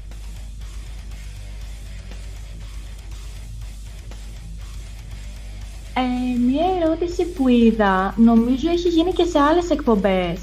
Ε, στο YouTube, στα σχόλια, αναφέρεται στο αν υπάρχουν ε, δικοί μας ε, συναγωνιστές ε, στην Κύπρο και πώς μπορούν να έχουν επικοινωνία μαζί τους. Αυτό μας γίνεται, νομίζω, πρέπει να είναι η τρίτη εκπομπή που γίνεται τέτοια ερώτηση. Ε, ελπίζω πραγματικά αυτό να δείχνει ότι υπάρχουν ε, Κύπροι συναγωνιστές που ενδιαφέρονται και να μην είναι κάποιος μόνος του που επιμένει. Ε, μπορεί να ανατρέξει όποιος ρωτάει αυτός στι προηγούμενες εκπομπές. Όπως έχουμε πει, υπάρχουν συναγωνιστές οι οποίοι είναι, πολύ, είναι ταυτόσιμοι ιδεολογικά με το κίνημά μας. Υπάρχουν συναγωνιστές που είναι πιστοί στα ιδανικά του κινήματος. Δυστυχώς αυτή τη στιγμή δεν υπάρχει κάτι οργανωμένο από τη Χρυσή Αυγή, ε, από το κίνημα της Χρυσής Αυγής αυτό καθ' αυτό οι συνθήκες είναι δύσκολες και με τις μετακινήσεις και με την υπάρχει στα, σκαριά, υπάρχει στα σκαριά, Στέφανη, υπάρχει μια ομάδα ατόμων ε, τα οποία έχουν κάνει κάποια πρώτα βήματα. Προσπαθούν να κάνουν μια χαρτογράφηση των δυνάμεών μας ε, και το πώς μπορεί αυτό να εκφραστεί πολιτικά ε, στην Κύπρο. Ε, αυτή τη στιγμή ε, το να βλέπει κάποιος εκλογές οπουδήποτε ή προσπάθεια για συμμετοχή εκλογές που αυτό είναι και κοστοβόρο, αλλά με όλες αυτές τις, ε, τη θύμωση ε, και την καραντίνα, φανταστείτε ας πούμε τώρα να βγει να κάνει εκλογές στη Χρυσή Αυγή ε, που πήγαινε πόρτα-πόρτα σπίτι-σπίτι στα πεζοδρόμια με καραντίνα, πράγμα που δεν γίνεται. Οπότε δεν θα έχει καμία προβολή στην τηλεόραση, θα μας έχουν ρίξει και τις ιστοσελίδες, οπότε είναι δώρον-άδωρον. Ε, κινηματικά οργανωνόμαστε και στην Κύπρο. Όποιος ενδιαφέρεται μπορεί να στέλνει ε, τα στοιχεία του να μιλάει με το μέτωπο νεολαίας ε, του ελλαδικού χώρου. Ε, πολύ σύντομα πιστεύω ότι θα υπάρξει ένας καλός πυρήνας για να μπορέσει να ανακοινωθεί και κάποια σημεία επαφής, επικοινωνίας και με την Κύπρο. Πολύ ευχάριστα είναι αυτά για όσους μας παρακολουθούν από την Κύπρο, οπότε να παρακολουθείτε την κεντρική ιστοσελίδα του κινήματος και τα αντίστοιχα social media για να είστε πάντοτε ενημερωμένοι. Ε, ένας φίλος μας ρωτάει στο Twitter Μας κάνει νομίζω είναι ο ίδιος χρήστης, ναι. Ε, μία σειρά ερωτήσεων σχετικά με τη συμπλήρωση των 40 ετών του κινήματός μας. Αν θα βγει κάποιο βιβλίο, άμα θα γίνουν εκδηλώσεις ε, και άμα θα γίνουν σχετικές δράσεις. Ε, αγαπητέ φίλε, έχουν γίνει ήδη κάποιες παρεμβάσεις κατά το μέτρο του δυνατού λόγω των περιοριστικών μέτρων. Γίνανε τον ε, Δεκέμβρη του 2020 δηλαδή με το τέλος του έτους, του προηγούμενου, παρεμβάσεις στο κέντρο της Θεσσαλονίκης, της Αθήνας και σε πολλές πόλεις της Βορείου Ελλάδος, της Πελοποννήσου και αλλού, με fake volan για την απελευθέρωση των πολιτικών κρατουμένων της Χρήσης Αυγής και τη συμπλήρωση 40 ετών εθνικιστικού αγώνα. Ε, αυτή τη στιγμή, όπως καταλαβαίνεις, ε, όσον αφορά δράσεις και εκδηλώσεις είναι περιορισμένες οι δυνατότητες. Παρ' όλα αυτά, το έχω πει και σε, σε προηγούμενη εκπομπή, το επαναλαμβάνω και τώρα να παρακολουθήσετε στενά τα social media και την ιστοσελίδα του κινήματος διότι υπάρχουν στα στεχαριά και για αυτό το θέμα όταν με το καλό χαλαρώσουν λίγο προς το καλοκαίρι τα μέτρα ε, πάρα πολύ ωραίες εκδηλώσεις που θα πραγματοποιηθούν και αφορούν και τη συμπλήρωση των 40 ετών του κινήματος και τους ε, συναγωνιστές που είναι κρατούμενοι αυτή τη στιγμή από το καθεστώς. Συναγωνιστή Χρήστο, άμα θες να συμπληρώσεις κάτι από αυτού. Όχι, ήδη έχουν γίνει κάποιες δράσεις από, από τη Χρυσή Αυγή για τα 40 χρόνια. Νομίζω ότι και τα δύο βιβλία του αρχηγού που έχουν βγει αναφέρει, μέσα μπορεί κάποιος να βρει ε, πολύ σημαντικές πληροφορίες γενικότερα για την πορεία της Χρυσής Αυγής. Ε, θέλω επίσης να συμπληρώσω, βλέπω κάποιες ερωτήσεις γενικότερα για τις εκλογές ε, και στην τοπική αυτοδιοίκηση και σε ευρωεκλογές και σε εθνικές. Η Χρυσή Αυγή θέλει και θα προσπαθήσει να, είναι, να δώσει ένα δυναμικό παρόν. Είπαμε το πρόβλημα είναι το οικονομικό και μόνο. Η θέληση υπάρχει. Ε, ο κόσμος μας στηρίζει και όπου και να πάω με ρωτάν για το αν θα βρουν το ψηφοδέλτιό μας ε, στις κάλπες. Η τοπική αυτοδιοίκηση κατά με είναι μια ευκαιρία να δείξουμε τη δυναμική μας και να δείξουμε και τον τρόπο που μπορούμε να συμμετέχουμε στα κοινά ε, με τον ε, χαρακτήρα που πραγματικά μια εθνικιστική παράταξη στην τοπική αυτοδιοίκηση μπορεί να δείξει.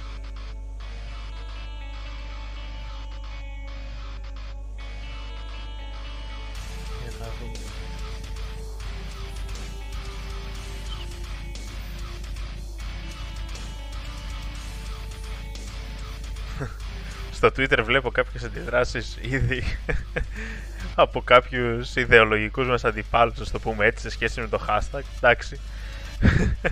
Περαστικά σε όποιον του εμφανίστηκε το hashtag της εκπομπής και ενοχλήθηκε. Εμείς θα συνεχίσουμε να είμαστε εδώ. Όσοι ασχολείστε με το συγκεκριμένο μέσο, να το στηρίζετε τη συγκεκριμένη τη διάδοση της εκπομπής και μέσω αυτού του, της μεθόδου.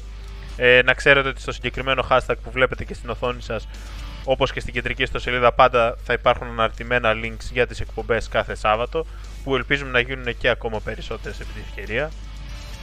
Και να ξαναπούμε ότι δεν μας αγγίζουν αυτές οι αντιδράσεις. Η ιστοσελίδα μας δεν, δεν πέφτει από τους αναρχομπολιστεδίκου, τους άπλητου και τους υπόλοιπους αυτού ε, γραφικούς. Πέφτει από το κράτος της Νέας Δημοκρατίας και από κρατικές υπηρεσίες, οι οποίες στέλνουν απειλητικά ε, emails και εντολές ε, στις εταιρείες που κάνουν το hosting του server της σελίδα μας. Εντάξει, για να μην νομίζουν κάποιοι ότι μας κάνουν κάτι αυτά τα τρολάκια που μπαίνουν μέσα και γράφουν τις αναλυσίε.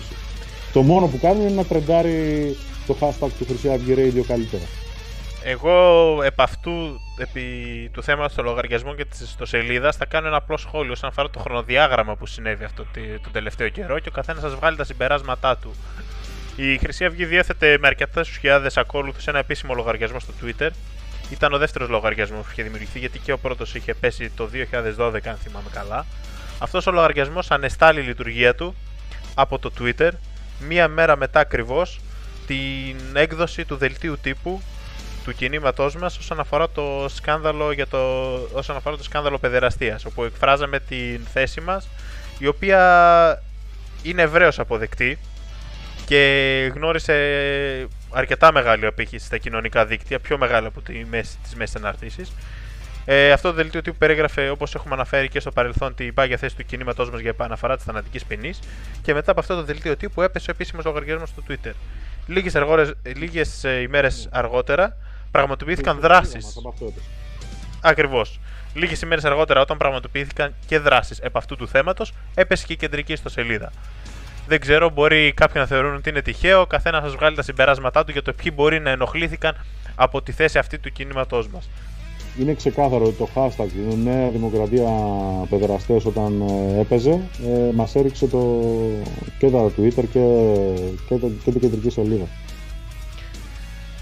Στο YouTube κάποιος ρωτάει αν υπάρχει νομικό κόλλημα για να κατέβει το κίνημα σε μελλοντικές εκλογές. Νομίζω ότι ήδη απαντήθηκε, αλλά... Όχι. Ναι. το κόμμα η Χρυσή Αυγή δεν έχει δικαστεί. Έχουν δικαστεί κάποια μέλη της. Δεν υπάρχει αναστολή λειτουργίας του κόμματος. Δεν υπάρχει απαγόρευση. Δεν υπάρχει καν απαγόρευση των πολιτικών δικαιωμάτων αυτών που καταδικάστηκαν, ρε παιδιά. Αυτοί που καταδικάστηκαν μπορούν να κατέβουν υποψήφοι μέσα από τη φυλακή. Δεν υπάρχει αυτή η απαγόρευση. Οι τοπικές λειτουργούν κανονικά και έκλεισαν ή κλείνουν μόνο και μόνο επειδή πλέον δεν έχουμε την οικονομική δυνατότητα να τις κρατάμε ανοιχτές. Διαφορετικά θα συνέχιζαν να υπάρχουν και δεν μπορεί κανένας να κάνει τίποτα γι' αυτό. Εντάξει. Βλέπω μηνύματα σχετικά με τη συναγωνίστρια Εύα, την οποία έχουν ώρα να την ακούσουν και ανησυχούν κάποιοι. Συναγωνίστρια, έχεις κάποιο σχόλιο από αυτού; Εγώ έχω να σχολιάσω κάτι άλλο. Ε, για κάποιον στο Twitter που έχει γράψει ότι θα έπρεπε τα πράγματα να είχαν πάει αλλιώς από το 2008 και ότι η νίκη δεν θα έρθει με κομματικούς καυγάδες και άμα υπήρχε ένα εθνικιστικό κόμμα και όχι 300 τα πράγματα θα ήταν αλλιώς τώρα και πιο πριν νομίζω κάπου έγραψε ότι δεν είναι χρυσή αυγή ο εθνικισμός.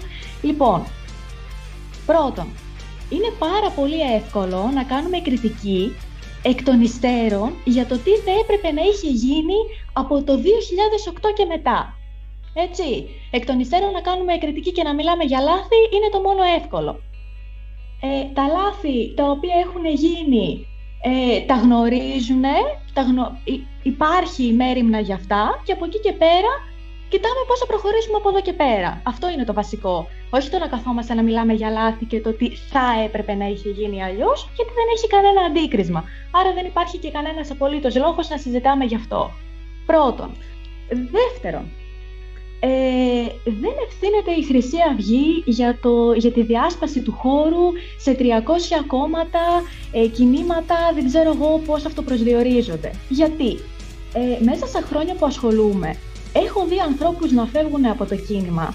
Είτε επειδή μπορεί να τσακώθηκαν με κάποιο συναγωνιστή και άρα ε, να τους χαλούσε να έρχονται στα γραφεία για να μην τον βλέπουν, λες και έχουμε έρθει στα γραφεία για να κάνουμε διαπροσωπικές σχέσεις ας πούμε και όχι για να βοηθήσουμε στον αγώνα, μέχρι το ότι μπορεί ε, να τους χάλασε το 0,01% της ιδεολογίας, της ιδεολογίας μας. Και άρα θα έπρεπε να πάνε να κάνουν κάτι άλλο που θα ήταν κατά τη γνώμη τους πιο σωστό, πιο ε, ιδεολογικά ορθό και δεν ξέρω εγώ τι άλλο, ε, μέχρι το ότι μπορεί να βαρέθηκαν ή να φοβήθηκαν, μέχρι το ότι κάποιοι ξαφνικά ε, νόμιζαν ότι κάποιοι είναι και θεώρησαν ότι μπορούν να κάνουν δικά τους κόμματα και να πάρουν ε, οι ίδιοι ουσιαστικά τον κόσμο της χρυσής αυγής για να φτιάξουν κάτι καινούργιο το οποίο θα είναι πιο υγιές κατά τη γνώμη τους και όλα αυτά τα συναφή. Δεν φταίει λοιπόν η Χρυσή Αυγή για τη διάλυση του χώρου. Ωραία. Καταρχάς, για μένα, προσωπική μου γνώμη, ο εθνικισμός ναι, είναι μόνο η Χρυσή Αυγή στην Ελλάδα, δεν είναι κανένας άλλος. Ε, γιατί ε, το αν είναι εθνικιστής κάποιος ή όχι φαίνεται μέσα από τις πράξεις του και μόνο η Χρυσή Αυγή έχει αποδείξει με τη δράση της τόσα χρόνια ότι έχει μείνει πιστή στα πιστεύω της. Έμπρακτα, και γι' αυτό το λόγο είναι και φυλακισμένη. Γιατί όλοι αυτοί, όπως πολύ σωστά είπατε και πριν, που είναι σε φυλακή ε, τώρα εξαιτίας της Χρυσής, ε, το ότι ήταν στη Χρυσή Αυγή, αν από τότε δεν ήταν στη Χρυσή Αυγή και είχαν, ε, άνοιγαν σε άλλα κόμματα, δεν θα ήταν τώρα στη φυλακή. Ωραία, μπήκανε ως Χρυσαυγίτες. Οπότε μη λέμε τώρα ότι η Χρυσή Αυγή φταίει για τη διάσπαση.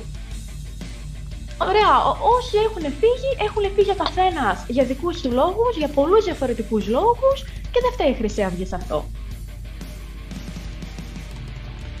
Το 2008 που αναφέρει ο φίλος στην ερώτηση, υπήρχε η Χρυσή Αυγή, υπήρχαν και άλλα μικρά κόμματα. Όπως και η Χρυσή Αυγή τότε ήταν ένα μικρό κόμμα. Σε ποσοστά εννοώ. Είχε όμως μια καταλητική παρουσία στον δρόμο, το κίνημά της σάρωνε πανελλαδικά, υπήρχαν πυρήνες παντού, τοπικές παντού, γραφεία παντού και κατάφερε να συσπυρώσει 500.000 ψηφοφόρους και να αναδειχθεί ακόμα και σε τρίτο πολιτικό κόμμα μέσα στη Βουλή. Γιατί αυτά τα μικρά κόμματα που υπήρχαν τότε δεν συσπηρώθηκαν στη Χρυσή Αυγή; Όπως λέει τώρα ότι θα πρέπει να γίνει με ένα. Να βοηθήσουν. Αντί να κάθεται από το καναπέ του και να κρίνει, γιατί δεν ήρθε να λειτουργήσει θεσμικά μέσα στη Χρυσή Αυγή και να μας διορθώσει, να έρθει ο σωστός και να μας κάνει να λειτουργήσουμε σωστότερα. Περίμενε να πέσουμε σε λάθη για να βγει και να μας κουνήσει το δάχτυλο. Αυτός είναι ο τρόπος που λειτουργούν. Μας πολεμούσαν πριν μπούμε στη Βουλή. Μας πολεμούσαν όσο ήμασταν στη Βουλή. Πολεμούσαν και αυτούς που ήταν στη Χρυσή Αυγή. Και τώρα ξαφνικά πήγαν σε αυτούς που έφυγαν από τη Χρυσή Αυγή και ξαναπολεμάνε τη Χρυσή Αυγή. Ε, γενικά το μοναδικό του πρόβλημα είναι η Χρυσή Αυγή, όπως βλέπω. Ε, που τα κάνει όλα λάθος. Αλλά κατάφερε ε, πολλούς από τους σημερινούς ε, αυτοαποκαλούμενους εθνικιστές να τους ξυπνήσει η Χρυσή Αυγή. Δεν ξέραν πιο πριν τι είναι εθνικισμός. Η Χρυσή Αυγή κατάφερε να ολοκληρώσει ιδεολογική εικόνα τι κόρτιε πατριωτικέ σκέψει πολλών. Και θέλω σε αυτό το σημείο να διαβάσω ένα απόσπασμα από το άρθρο του αρχηγού μας, του Νίκου του Μιχαλολιάκου, το οποίο είναι πραγματικά ενδεικτικό του τρόπου που ένας χρυσαυγίτη τώρα αντιμετωπίζει όλες αυτές τις κατηγορίες. Γράφει λοιπόν ο αρχηγός μας. Σκέφτομαι αυτά σε ένα κελί των φυλακών υψής ασφαλείας του Δομοκού, όταν την ίδια ώρα ρουφιάνοι, εμπαθεί και φθονεροί, που παριστάνουν τους πατριώτες σε εισαγωγικά και τους εθνικιστές πάλι σε εισαγωγικά, με κατηγορούν ότι κατέστρεψα τον εθνικισμό. Ποιον εθνικισμό, και καλά, στο παρελθόν η Χρυσή Αυγή και ο Μιχαλολιάκος κατέστρεψαν, εξέθεσαν τον εθνικισμό σας. Τώρα με τη Χρυσή Αυγή και τον Μιχαλολιάκο στη φυλακή, τι κάνετε πατριώτες, ρωτάει ο Νίκος Μιχαλολιάκος και συμπληρώνει ο Χατζησάβας λέγοντας Πού είστε να τα κάνετε σωστά τώρα εσείς πατριώτες του χώρου, Πού είσαστε να τα κάνετε σωστά όλοι εσείς πατριώτες του κόλου; Εγώ επειδή παρακολουθώ το συγκεκριμένο λογαριασμό ε, που έκανε αυτή την ερώτηση και θέλω να πιστεύω ότι ήταν καλοπροαίρετη. Θα ήθελα να το απαντήσω ότι πιθανώς θα βλέπει τα πράγματα κάπως πιο ρομαντικά και θα έπρεπε να είναι λίγο πιο επιφυλακτικός όσον αφορά ε, τη ρητορία αυτή που ακούγεται από διάφορους περί ενωμένου χώρου και ενωμένων πολλών διαφορετικών κομμάτων Όπως ανέφερε και ο Χρήστος Αγαντισάβας και όπως έχω πει και σε άλλη εκπομπή, ε, η ένωση γίνεται μόνο μέσα από τη δράση και από το δρόμο. Αυτοί οι οποίοι καταφέρνουν και αναδεικνύονται μέσα από τη δράση τους ε, αποδεικνύουν ότι έχουν την ικανότητα και είναι άξιοι να ηγηθούν ή να ή καλύτερα όχι να ηγηθούν να ενσαρκώσουν ένα τέτοιο ενωμένο κίνημα. Και αυτό έγινε και πράξη στο παρελθόν όταν όλες αυτές, όταν μάλλον μια κρίσιμη μάζα αυτού που σήμερα λέμε χώρος εθνικός, πατριωτικός, εθνικιστικός, ενώθηκε κάτω από τη Χρυσή Αυγή, χωρίς να χρειαστεί να υπάρχει καμία ένωση μεταξύ κομματιδίων ή κάτι τέτοιο. Διότι πολύ απλά δεν υπάρχει καμία απολύτως ουσία, κανένα απολύτως όφελος να ενωθούν διάφορα, διαφορετικά κομματίδια και να φτιάξουμε κάτι, έναν πατριωτικό ΣΥΡΙΖΑ ή κάτι τέτοιο. Ειδικά όταν σε, αυτό, σε αυτόν τον χώρο των κομματιδίων ε, κυκλοφορούν κάθε λογής άνθρωποι από απαταιώνες ως κοινή παρανοϊκοί. Και μάλιστα όλα αυτά να γίνουν κατ' εντολή. Δηλαδή αυτά τα πραγματικά αστεία και γελία αριστερίστικα που έχουν κάποιοι άλλοι να τα κάνουμε κι εμείς. Δηλαδή να δώσουμε δαχτυλίδι στο κόμμα, να δώσουμε δαχτυλίδι στον ηγέτη. Το εθνικιστικό κίνημα, το επαναστατικό, το λαϊκό αναδεικνύεται. Και αναδείχθηκε η Χρυσή Αυγή. Ούτε αρχηγοί διορίζονται, αναδεικνύονται. Αυτό θα πρέπει να το ξέρουν όλα. Αυτά τα, οι κλάψες, τα παρακαλυτά, να ενωθούμε και όλοι Αυτά δεν γίνονται κατ' εντολή. Ας κάνουν πράξη λοιπόν τα πιστεύω τους για, για κοινό αγώνα και συμπαράταξη και ας ενωθούν όλοι και ας στηρίξουν το λαϊκό κίνημα της Χρυσής Αυγής. Γράφει κάποιος και επαναλαμβάνει ότι κατά πάσα πιθανότητα είναι καλοπροαίρετο το σχόλιο. Δυστυχώς όμως αυτοί οι οποίοι αναπαράγουν τέτοια ρητορική, όχι ο συγκεκριμένος χρήστης, αλλά αυτοί οι οποίοι δηλητηριάζουν ε, κάποια μυαλά με τέτοιου είδους φαινομενικά πατριωτικές και αγαθές προθέσεις, μόνο αγαθές προθέσεις δεν έχουν. Εξού και η όποια επιθετικότητα μπορεί να εκφράζουν οι συναγωνιστές όταν ακούνε ε, τέτοια πράγματα να εκφράζονται. Διότι έχουν γίνει πολλές βρωμιές στο όνομα μιας δίθεν ενότητας από ανθρώπους που τη μια δηλώναν θέλουν να ενώσουν τον πατριωτικό χώρο όλους τους εθνικιστές και, και να μην είναι αυτή αρχική και δεν ξέρω κι εγώ τι άλλο. Και εμφανιζόντουσαν ως οι πιο αγαθοί όλων. Και την επόμενη μέρα με το που ερχόντουσαν εκλογές δίνανε γραμμή κανονικά σε εθνικιστές ψηφοφόρους να ψηφίσουν για παράδειγμα το Λεβέντι όπως έγινε μέσα από γνωστή εθνικιστική δίθεν εκπομπή ε, πριν τις ευρωεκλογές.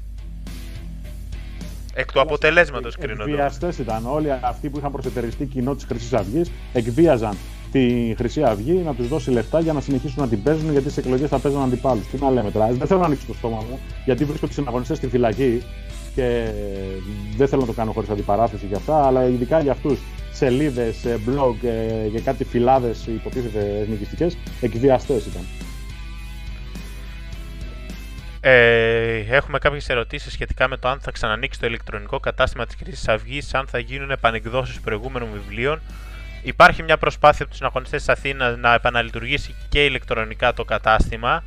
Αλλά θα πρέπει. Ετοιμάζεται και ηλεκτρονικό κατάστημα. Ναι. Θα πρέπει να ξέρετε ότι και πριν από αυτό δεν χρειάζεται να περιμένετε. Στις, ε, ε, σε πολλές τοπικές υπάρχουν βιβλιοθήκες ε, αναλόγως στο αστικό κέντρο, το μέγεθο του αστικού κέντρου και της τοπικής, μικρότερες ή μεγαλύτερες, όπου μπορείτε είτε να προμηθευτείτε κατευθείαν κάποια από τα έντυπα, τα παλαιά περιοδικά και τα βιβλία που έχουν εκδοθεί κατά καιρούς από το κίνημα, είτε να παραγγείλετε ε, κάποια από αυτά. Δηλαδή, υπάρχει αρχείο έντυπου τέτοιου υλικού, το οποίο διατηρείται και στην τοπική Αθηνών, με πολλά ιστορικά τέτοια και βιβλία και περιοδικά, και στην τοπική Θεσσαλονίκης και αλλού. Οπότε όταν με το καλό ανοίξει η καραντίνα ή με συνεννόηση με τις κατατόπους τοπικές, με τηλέφωνο ή κάποιο μήνυμα, μπορείτε να τα προμηθευτείτε ε, και ακόμα νωρίτερα άμα δεν μπορείτε να περιμένετε τη επανίδρυση του ηλεκτρονικού καταστήματος.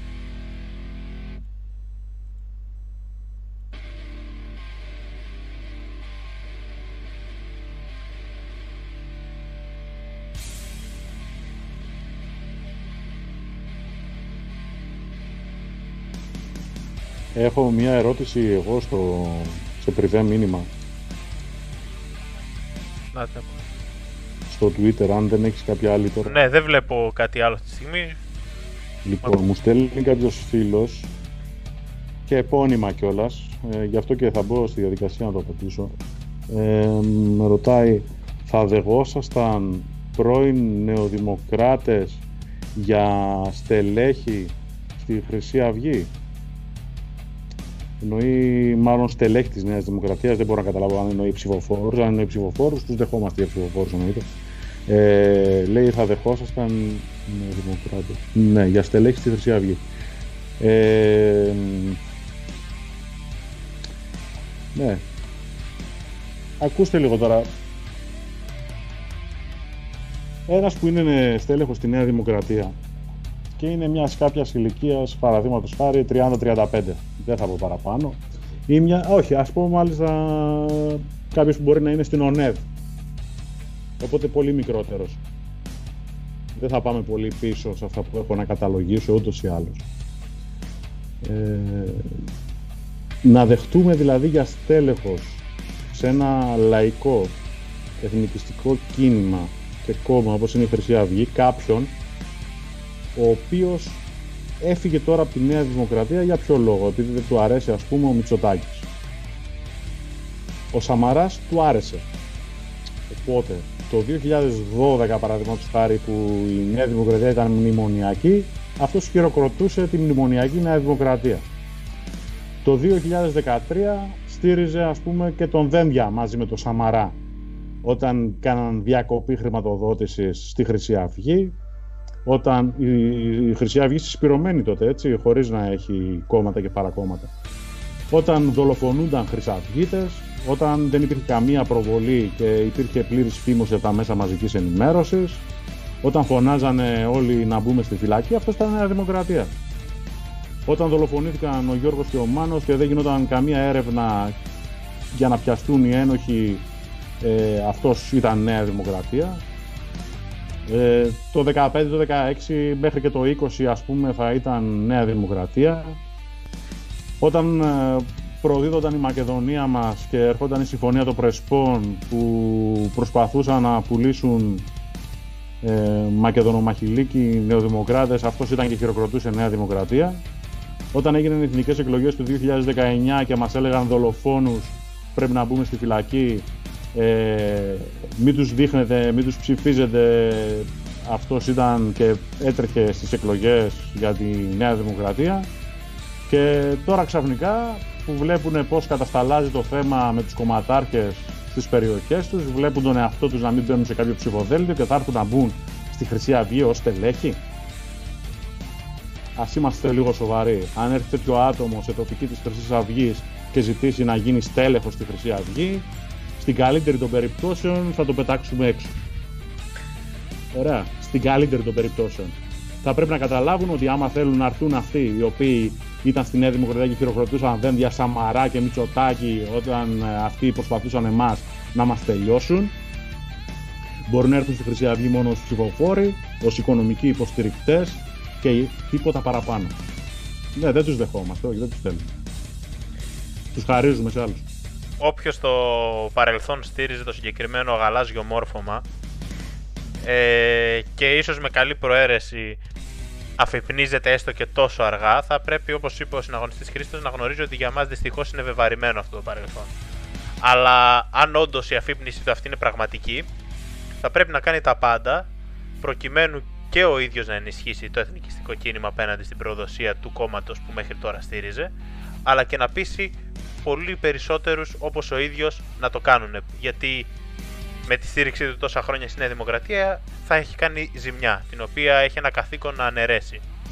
Και όλα αυτά θα πρέπει να τα κάνει χωρίς να περιμένει ανταλλάγματα. Θέσεις δηλαδή στελέχους ή αντίστοιχες τέτοιες αμοιβές εντός ή εκτός αγωγικών. Αλλιώς δεν είναι ειλικρινής και αν ειλικρινείς σε τέτοιους τύπους, εμείς δεν έχουμε καμία διάθεση να έχουμε στις τάξεις μας.